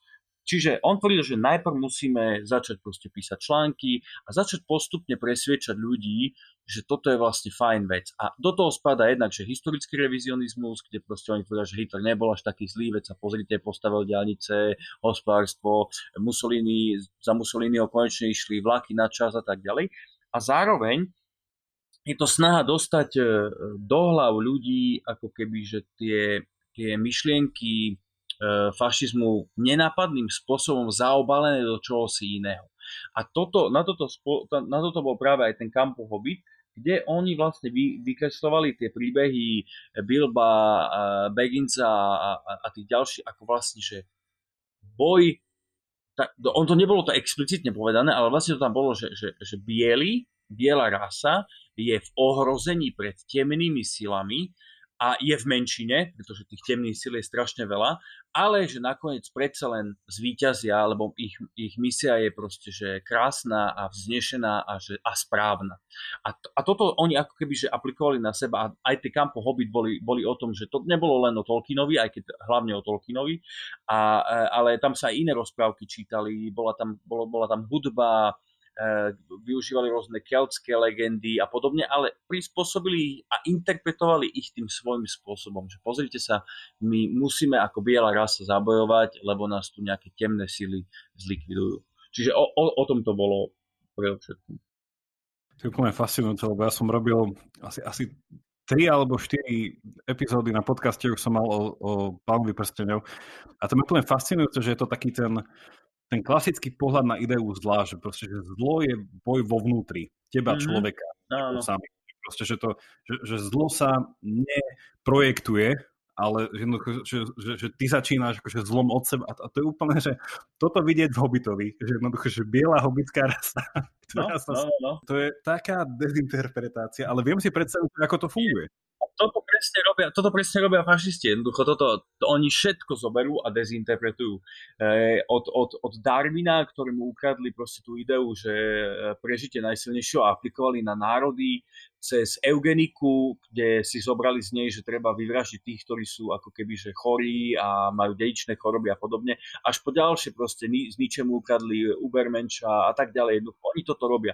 Vyberú si nejaký, nejakú, nejaký kus ideológie alebo nejaký kus filozofie, zvulgarizujú ho, pomenia, aby si ho prispôsobili do svojho názorového sveta a videnia a vypustia to vonku takto. Takže aj Tolkien sa to odožil. No. Už, hej, ale ja si pamätám, že s ním boli aj viaceré rozhovory, že uh, v Amerike, keď ho, lebo on bol teda uh, využívaný viacerými, že aj uh, teda hypisáciu mali veľmi radi. Áno, áno. Užívali ho teda na ten escapi, escapizmus, že ten, ten únik pred nejakým globálnym svetom a svetom technológií a neviem čoho.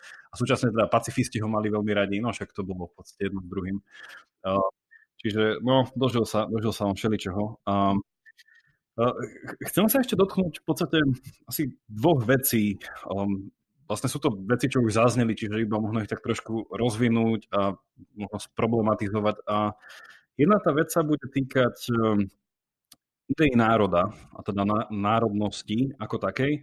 A potom druhá vec, ktorú by som to možno chcel zakončiť, a to mi je celkom že blízka téma a už s viacerými ľuďmi som o tom hovoril a budem ešte hovoriť, a to je že verejný diskurs na Slovensku vo všeobecnosti, a teda vo všeobecnosti a hlavne v tej otázke, že, že či diskutovať s fašistami. Čiže tieto dve veci by som ešte chcel no, dneska sa ich dotknúť. No o tom národe, že um, mne to príde téma, že, že sama o sebe a preto hovorím, že aj s Petrom Zajacom to máme rozdiskutované pôjde to ďalej, lebo v podstate ten národ, že málo ľudí si naozaj uvedomuje, že to bola, že to, to je nedávna myšlienka. Že to je úplne, že, idea národa, to je, to je 19. storočie, romantizmus, a keď aj my hovoríme vlastne v tých našich reáliách, štúrovci a tak, že že, že vidieť nejaký národ a ak, ako proste definovať ten národ, ako ho uchopiť. A potom vlastne z toho nejaký ten, to, to hnutie, teda nejaké tie národnej obrody, to ešte celkom pozitívne znie, teda aspoň sa to na dejepise učili ako pozitívnu vec. A, a potom vlastne už z toho také, že nacionalizmus, alebo potom už extrémnejšie formy nacionalizmu, to už je také škaredé a teda sa to už um, dá definovať ako zlé.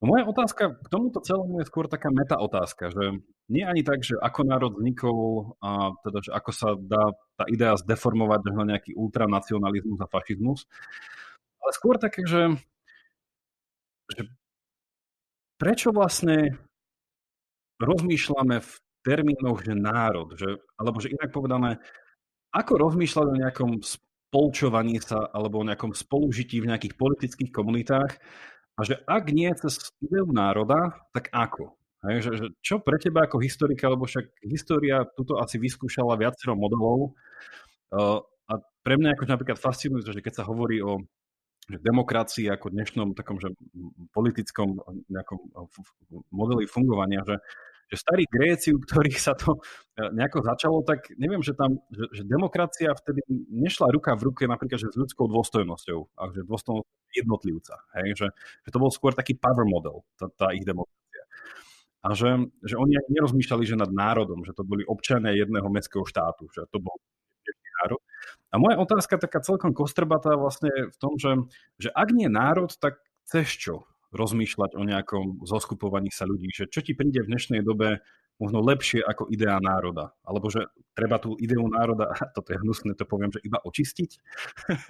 To je veľmi ťažká otázka. A ja si myslím, ale to znova, nie som úplne odborník na nacionalizmus a veľmi som tomu nevenoval, ale myslím si, že on vyplýva z takej prirodzenej ľudskej túžby niekam patriť. Že, že my svoju identitu budujeme na základe okrem iného aj prínáležitosti k rodine, k mestu a aj k národu. Hej, že, že jednoducho, keď si nejak vytváraš vlastnú identitu, tak sa identifikuješ s niečím. Hej. Že v minulosti, predtým, než vznikli národy, alebo keď môžeme hovoriť o národoch, tak sa identifikovali ľudia s cirkvou, s panovníkom, hej, že on, on teda o sebe asi nepovedal, že som Slovák, ale asi povedal o sebe, že som poddaný cisára nejakého alebo, alebo kráľa nejakého.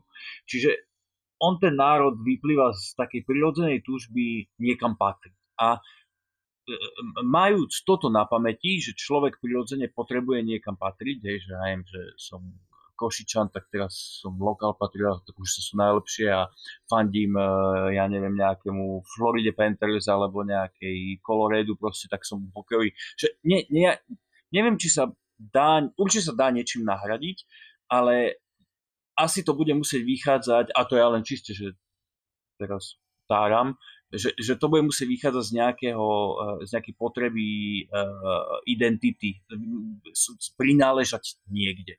Čiže možno, že sa to bude dať rozdeliť ten nacionalizmus na menšie, že uh, nebudeme sa pozerať na seba ako príslušníci štátov, ale ja neviem, že katalánci a východoslováci a zároveň môžeme mať identitu ako Európania, hej, že Európan asi, neviem, či niekedy bude niečo ako európsky národ, alebo že Európan ako, ako príslušník národa, ale je to istá forma identity, kde sa neidentifikuješ úplne že s národom, ale s nejakou vyššou formou usporiadaná štátu alebo niečo takého. Čiže možno toto nahradí raz v budúcnosti nacionalizmus. Ale hovorím, to som, to som len taký, že veľmi vágne o tom mám tušenie. Aká bola nejaká skúsenosť napríklad, že pred tým 19. storočím, že pred tým, ako proste ten romantizmus začal jednoducho, nie, že ako sa zjednotilo Nemecko, Taliansko a tak ďalej, že ako sa to nabalovalo, že aká bola predtým nejaká tá, nejaký ten pohľad na to, že kto som, taká tá identifikácia politická, že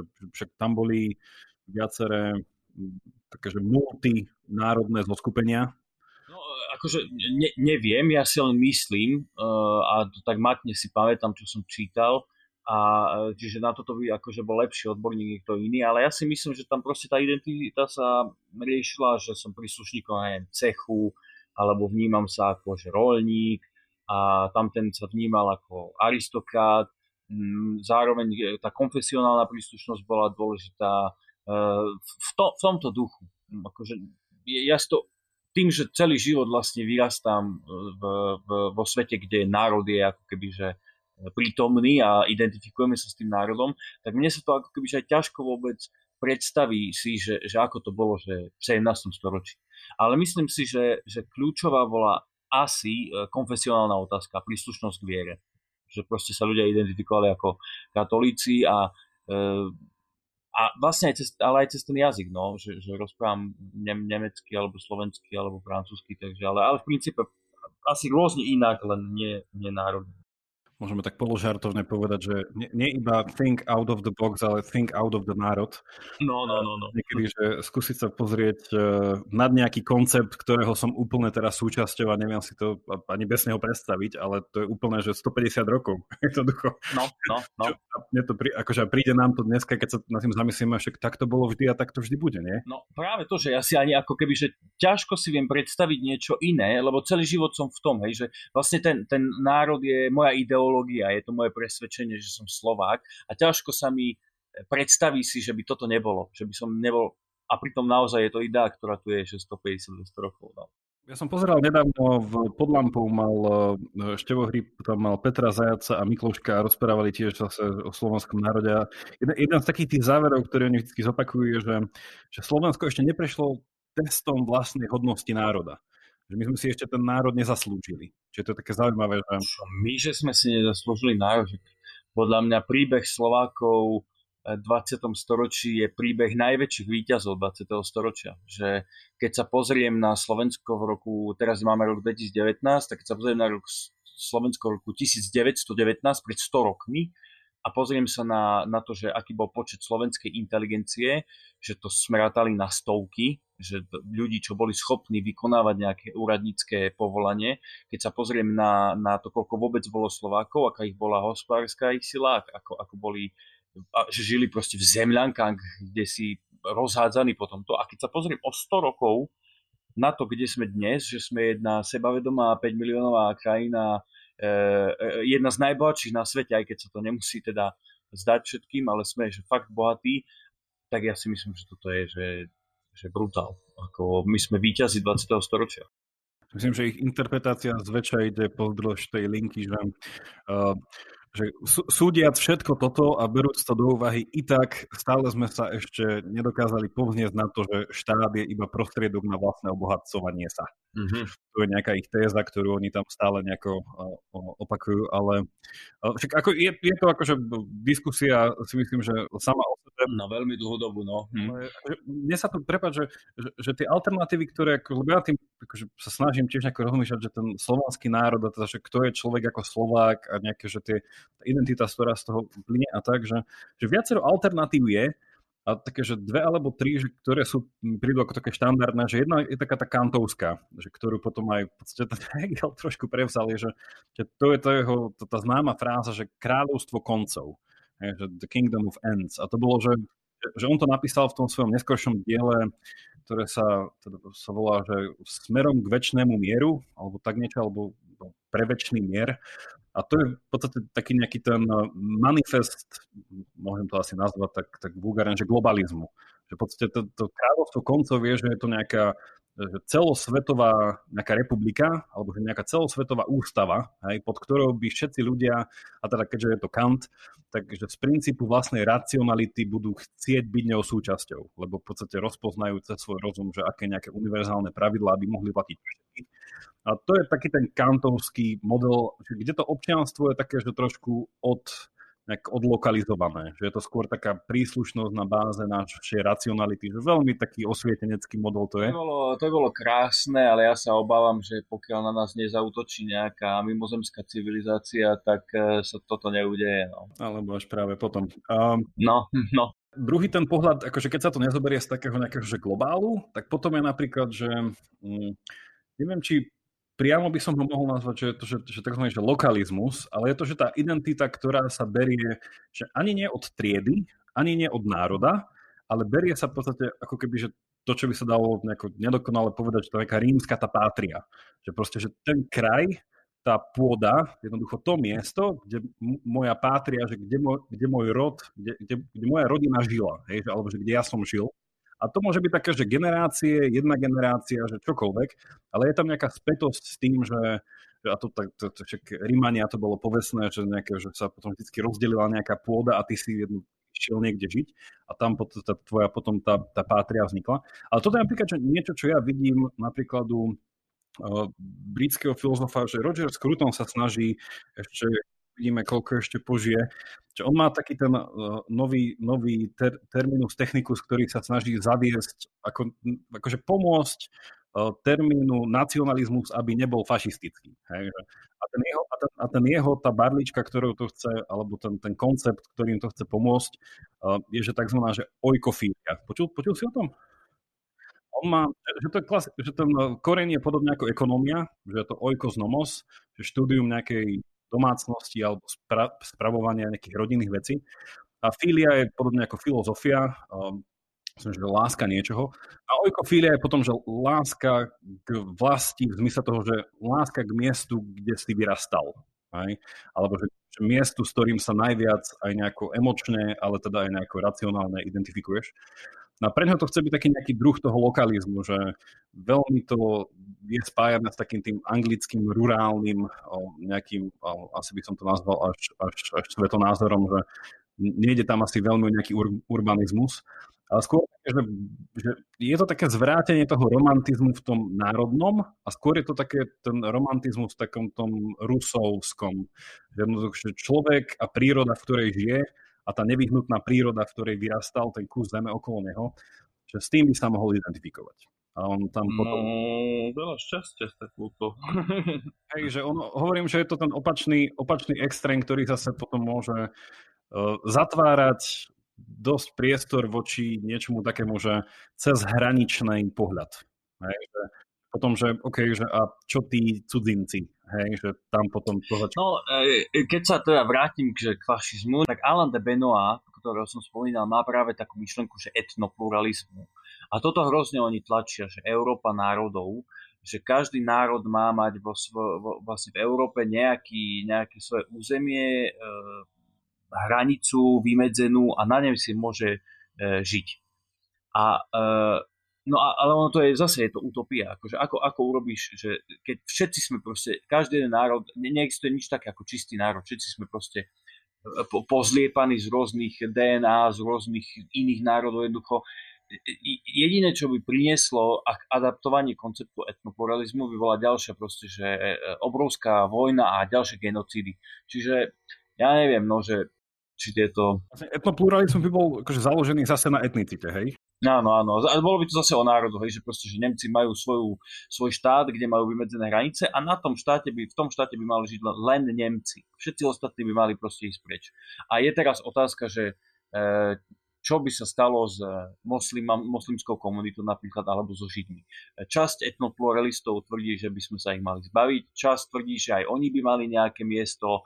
No je to, zase je to proste vágný koncept, ktorý na, na prvý pohľad možno dobre znie a mnohým ľuďom sa asi páči, ale ono to je vlastne že neuskutočniteľné a viedlo by to znova len v nejakej genocíde. To, je to akože náročné, že, že tento, viem, že ten skrutonovský model chcel byť vlastne oslobodený presne od tejto etnicity, že vlastne, že môže to hociaké etnikum žiť popri sebe, keď zdieľajú proste nejaké zvyky, ktoré vyplývajú z ich spolužitia, bla bla bla. No a keď nezdieľajú? Nezdieľajú, že to je presne tá otázka, že či by sa mali, že, a toto by príde ako opakovanie sa nejakých dejín, že či by sa mali odsťahovať alebo pobyť, kto tam zostane. No.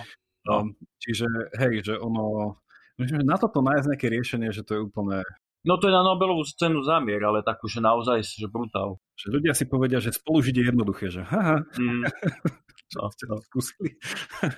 um, dostaňme sa k tej poslednej otázke toho, nazval som to tak tým uh, headlinom Diskutovať s fašistami.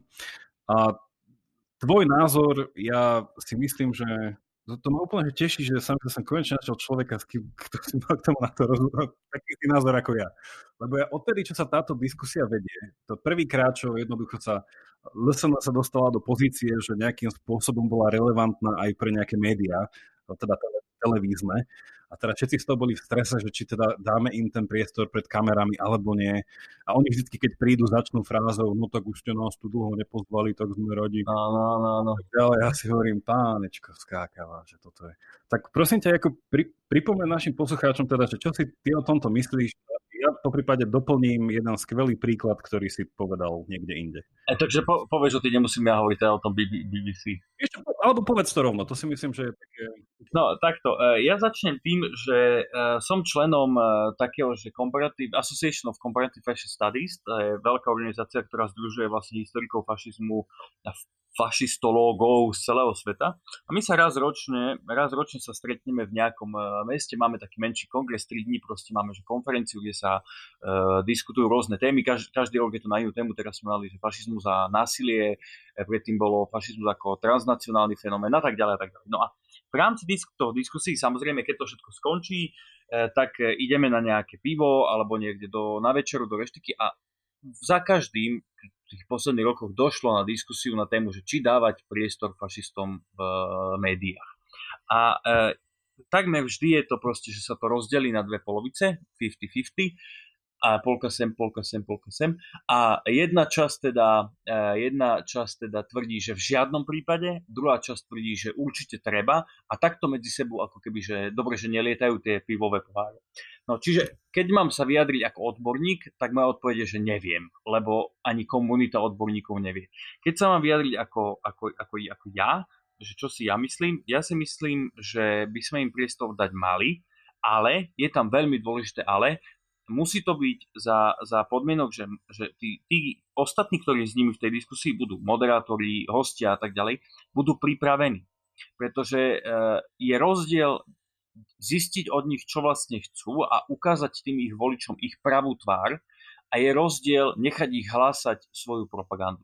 Ak vystúpia v telke, kde budú mať, alebo v rádiu, alebo kdekoľvek v médiách, kde budú mať voľný priestor na šírenie svojich konšpirácií, tak to nemá zmysel, pretože jednak, že už tie svoje médiá majú, hlavné správy a neviem čo všetko, kde sa zase neozve hlas liberálov alebo iných, to je proste že exkluzívne ich uh, uh, médium, ich média. A, a keď už teda ich do tej diskusie pozvať, tak s pripravenými odborníkmi. No a jeden z takých, akože prečo áno, je ten práve príklad toho BBC. Myslím, že to bolo v roku 2005-2006. Bola tá relácia tak nejako, no, začiatkom. No, no začiatkom tohto, no a tak pred 10-15 rokmi, dajme tomu. A uh, v Británii existovala strana British National Party, uh, ktorej, na, na, na človek, ktorej bol Nick Griffin. To je iný Griffin než ten môj Griffin. Uh, a nie, nie, nie sú vôbec ani príbuzní, ani nejak spolu nesúvisia, ale len sa spolu rovnako volajú. No a tento Griffin bol, že to bola neonacistická, de facto neonacistická strana. No a jeho to BBC pozvala do relácie, bola okolo toho obrovská kontroverzia, pred, pred štúdiami protestovala, protestovali antifašisti, že čo to teda má znamenať, že BBC dáva priestor takýmto ľuďom. Lenže BNP, British National Party, už bola v tom čase vlastne relevantnou a legitímnou politickou silou v Británii. V predchádzajúcich voľbách získali dve alebo tri miesta v Európskom parlamente ak, sa, ak sa nepletiem. Čiže už to nebola strana, ktorá, že proste, OK, môžeme si dovoliť ich ignorovať, to bola strana, ktorá už tam bola proste.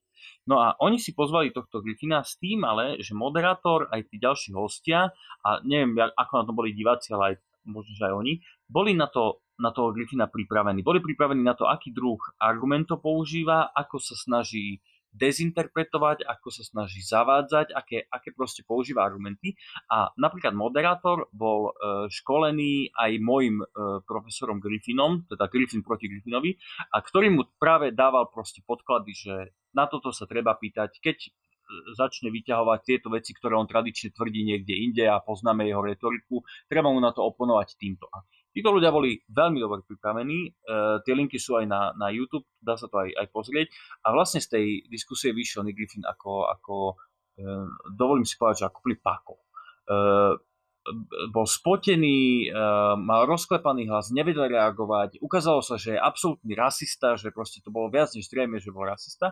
A teraz je otázka, že či toto spôsobilo úpadok tej strany, lebo to asi nevieme úplne odmerať, ale rozhodne to nepomohlo tomu Nikovi Griffinovi a e, došlo vlastne postupne k pomalému úpadku BNP. V najbližších parlamentných voľbách, kde sa očakávalo, že môžu získať možno až 15 miest, tak nezískali nič.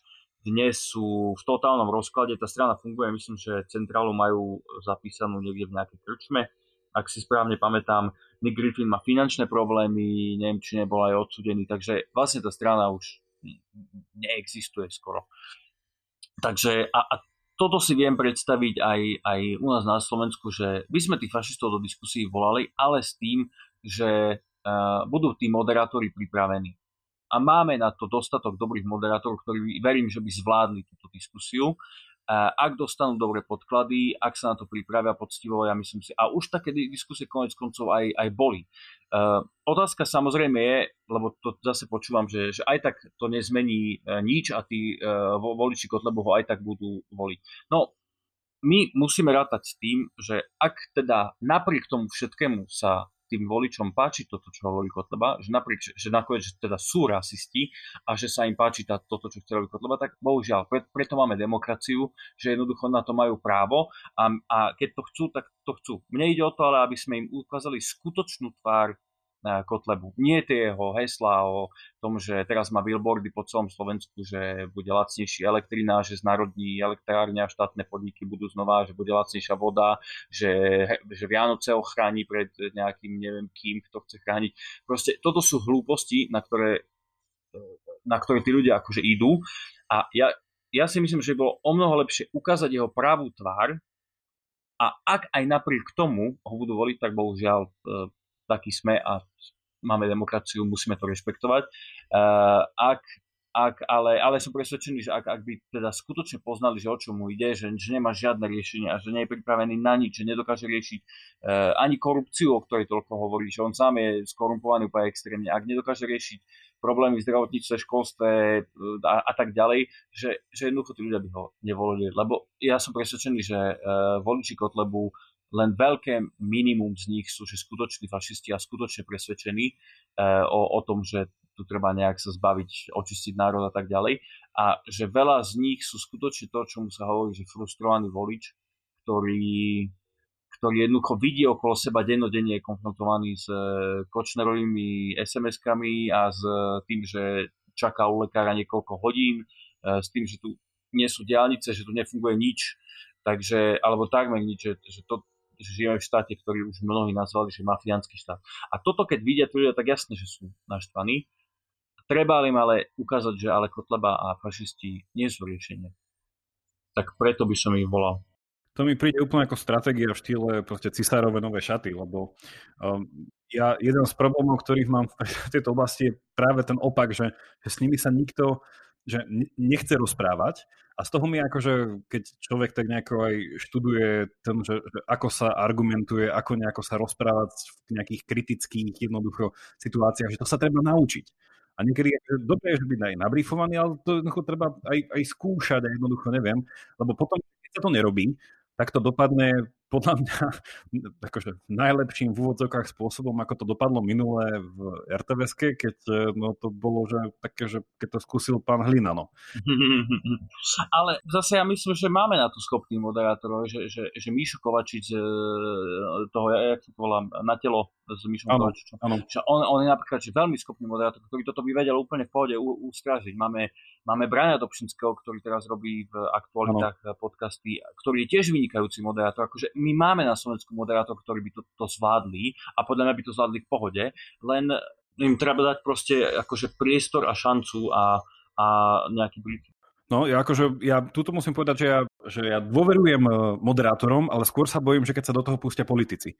Že oni, že keby som to nechal, že, že ten moderátor je ako keby nezasahujúci element, ktorý iba posúva diskusiu dopredu a má otázky ako proste checklist na interviu, ale je to ten, ten, taká tá kategória, že... Ale to nie je správny moderátor. Veď práve to chcem povedať, že, že moderátor bez názora nie je dobrý moderátor. Presne tak. A ja sa bojím, že práve v otázkach fašizmu my máme aj dobrých moderátorov, ale nejako sa proste, že im to nedáva tá téma. A na druhej strane, že že tí politici medzi sebou, potom keď oni začnú na to reagovať, tak ani oni nie sú nabrífovaní. Mm-hmm. Ani oni nejak nevedia sa v tomto. A potom to skončí, že maximálne také, že kto je väčší chlap, mm-hmm. že kto viac vie to nejako prekričať. A to je potom také, že no, a, ale vieš čo, v tomto, ja som si všimol, a však e, povedz, či s tým súhlasí, že, že, že také vtipne sa hovorí nie, že diabol je v detailoch. Áno. Hovorí sa to aj, aj po slovensky sa tak hovorí, nie? Nie je to iba v angličtine. Mm-hmm. A, že, a pri takýchto druhoch proste nejakého politického svetonázoru, ako je fašizmus, tak podľa mňa to platí aj v tej opačnom garde, že sa zvykne povedať, že diabol je v detailoch, lebo v detailoch sa vždy zamotáš A podľa mňa, že presne na takéto druhy ideológií treba ísť konkrétnosťou. Že hodiť na nich detailné otázky, že povedzte mi, ako by ste to konkrétne riešili. No, áno, áno, jednoznačne. A diabol je v detailoch toho, že ich to ukáže, oni nemajú konkrétne riešenie. No, áno, presne tak. Čo sa spája aj teda na to, čo hovoril, že fašizmus nemá jasne stanovený cieľ, kam chce ísť.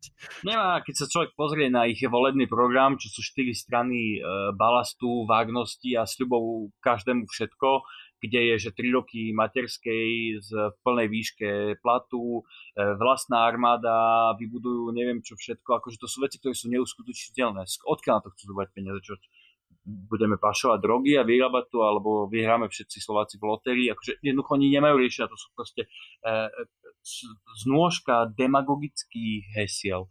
To je všetko. A, to, a toto práve chce, toto by bolo dobre ukázať aj ich voličom, že pozrite sa, že oni v skutočnosti nemajú riešenie.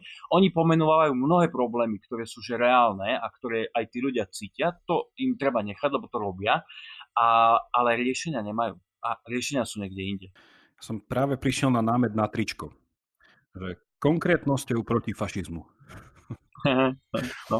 Mohol by si prosím ťa na úplný záver, si myslím, že vystala tu ešte jedna otázka, ktorá je hodná aspoň eh, pár slov z tvojej strany, že, mm-hmm. teda, že aký je rozdiel medzi fašizmom a populizmom a na základe tohto rozdielu, že ako sa k ním postaviť. Že ak sme hovorili o tom, ako bojovať proti fašizmu, ako ho demaskovať, čo robí, čo je to jeho zlo, tak aký je rozdiel s populizmom a ako bojovať s tým? Uh, populizmus, tá, akože t- u nás sa veľmi zle používa, veľmi podobne ako fašizmus, kde označujú za fašistu kde čo, tak to isté aj populizmu, populizmus za populistu označujú kde koho proste a berie sa to, zamenia sa to veľmi často s demagógiou. Populizmus ako uh, de- definícia populizmu, tá je normálne, že je medzinárodne uznaná a existuje definícia populizmu a to je vlastne, že uh, predstava že, že existuje nejaký dobrý pospolitý ľud, a ktorý je vykoristovaný uh, zlými, skazenými elitami. A populista je ten človek z ľudu, ktorý ako keby bojuje za záujmy toho bežného pospolitého ľudu. V praxi, samozrejme, to sú väčšinou ľudia, ktorí sú že najviac elitistickí zo všetkých, ale tvária sa ako uh, že sú z ľudu, ale je to nás. A e, ono, ten populizmus je aj súčasťou e, fašizmu. V tej Griffinovej def, definícii on hovorí o e, populistickom ultranacionalizme. Pretože naozaj, že, že Hitler, keď prišiel do továrne, tak prvá vec, čo robotníkom povedal, bolo, že ich bin ein Arbeiter, som, som robotník. A Čiže ten populizmus je aj vo fašizme, ale nie každý, e, teda každý fašista je aj populista, ale nie každý populista je aj fašista. Čiže toto je populizmus, toto je v jadre toho populizmu, že, že, že tá predstava o tom, že tu nejaký e, človek bojuje proti skazeným elitám a že vôbec existujú nejaké skazené elity. No a čo s tým, to je otázka za milión a ja vlastne úplne celkom, že že ne, neviem, podľa mňa na, na to tá istá odpoveď ako pri, pri tom, že čo s fašizmom. Že pokiaľ bude fungovať e, demokracia tak, ako má, pokiaľ budú fungovať demokratické inštitúcie, pokiaľ e, sa bude človek môcť domôcť spravodlivosti, e, spravodlivosti, pokiaľ nebude mať pocit, že ho tí hore, tí politici a ja neviem, církev a kultúrna lobby a herci a neviem kto všetko, že pokiaľ títo ľudia tam hore, čo ich vidí v smotanke, ho neokrádajú, tak vlastne prečo by mal prečo by volil nejakého populistu alebo nejakého fašistu. Pokiaľ bude fungovať štát, ľudia nebudú voliť extrémy, pretože to nebudú mať dôvod, budú voliť proste normálne, štandardné strany. Takže veľmi zjednodušene a možno trochu aj naivne, e, rovnaké riešenie problému fašizmu a populizmu je, že budeme mať funkčný demokratický štát.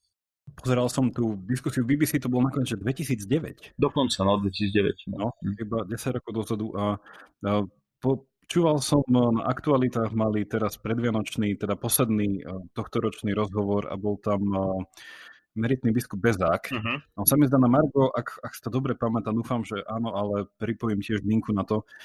Povedal, že teda pýtal sa ho kolega podcastový Peťo Hanák sa pýtal, že teda, že teda, že problém s fašizmom, komunizmom a tak. A on teda, že k tomu potom ešte aj ten populizmus sa tam nejako zaplietol a hovorí, že, že veľakrát ľudia na to zabudajú, že populista je v podstate niečo ako taký, že relativista.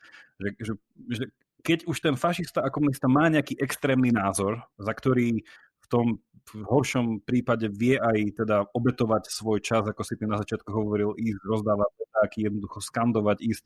Proste to robí to fakt, že z toho presvedčenia. Tak na druhej strane ten populista je taký, že, že kade vietor, tade kabát. Mm, samozrejme. Mm-hmm. Že on v podstate nemá nejaký ten extrémne vyhradený názor nejakej utopie, ale ide taký, že OK, korupcia, čo, čo je teraz nejaká téma, školstvo, dobre, tak školstvo, poďme a čiže Presne tak. Je to taký, že... Populista sa väzie na tom, čo je momentálne že najväčšou témou, to je štandard. Ako to Bezak zakončil, že horšie je človek bez názoru ako človek s názorom. A že ten populista je presne ten. No, no nič. Uh, takže aj takto k tomu celému. Jakub, ja tu mám ešte hrozne veľa otázok, ale to by sme asi, normálne asi si slúbime nejaké pokračovanie. Môžeme, no. Ešte, ešte, ešte, ešte som tu mal veľa z toho plynúcich týchto, ale nech sa to nezamotá úplne. Ja ti ďakujem v prvom rade za tvoj čas. Ja ďakujem za pozvanie, ja vám veľmi fandím vôbec akože celej e, pravidelnej dávke a počúvam často, nie teda všetky som nepočúval, ale počúvam často, takže som veľmi vďačný za pozvanie. Ďakujem pekne. A Druhá vec, ďakujem za tú knihu, na ktorú si si dal. Koľko to ti to trvalo? Bo ja som ťa milé videl normálne, že si mal v ruke fotku toho, to je dosť hrubá kniha. Je, je, no. E, trvalo, napísanie samotné mi trvalo viac ako 3 roky. 3 roky, wow. No. Takže, takže ďakujem za túto knihu, ktorú, ak ešte ľudia nemajú vianočný darček, tak odporúčame určite zakúpiť. ďakujem. Sa samého, tiež sa samého teším a už uh, tak teším, že mám tak ako tak uh, dojem, že viem, o čom tá kniha bude, ale bohužiaľ nedá úplnú definitívnu odpoveď. Bohužiaľ nie, no, lebo tá podľa mňa ani neexistuje, no. Ak by niekto z poslucháčov chcel sa niečo teba konkrétne ešte ďalej spýtať, ako ťa môžu kontaktovať? Cez čo ťa môžu nájsť? No, ideálne mailom, môj mail je úplne že dostupný na nete, keď si to vygooglíte, mm-hmm. takže to je úplne je jednoduchá vec. Ja sa snažím naozaj odpisovať všetkým, aj na hejty odpisujem, aj, aj komunikujem, takže pokojne mi napíšte mail, budem rád. Napíšte, ozvite sa. Pozdravujem ťa, ešte raz prajem pekné sviatky a s poslucháčmi sa počujeme pri ďalšej dávke. Ďakujem, dopo.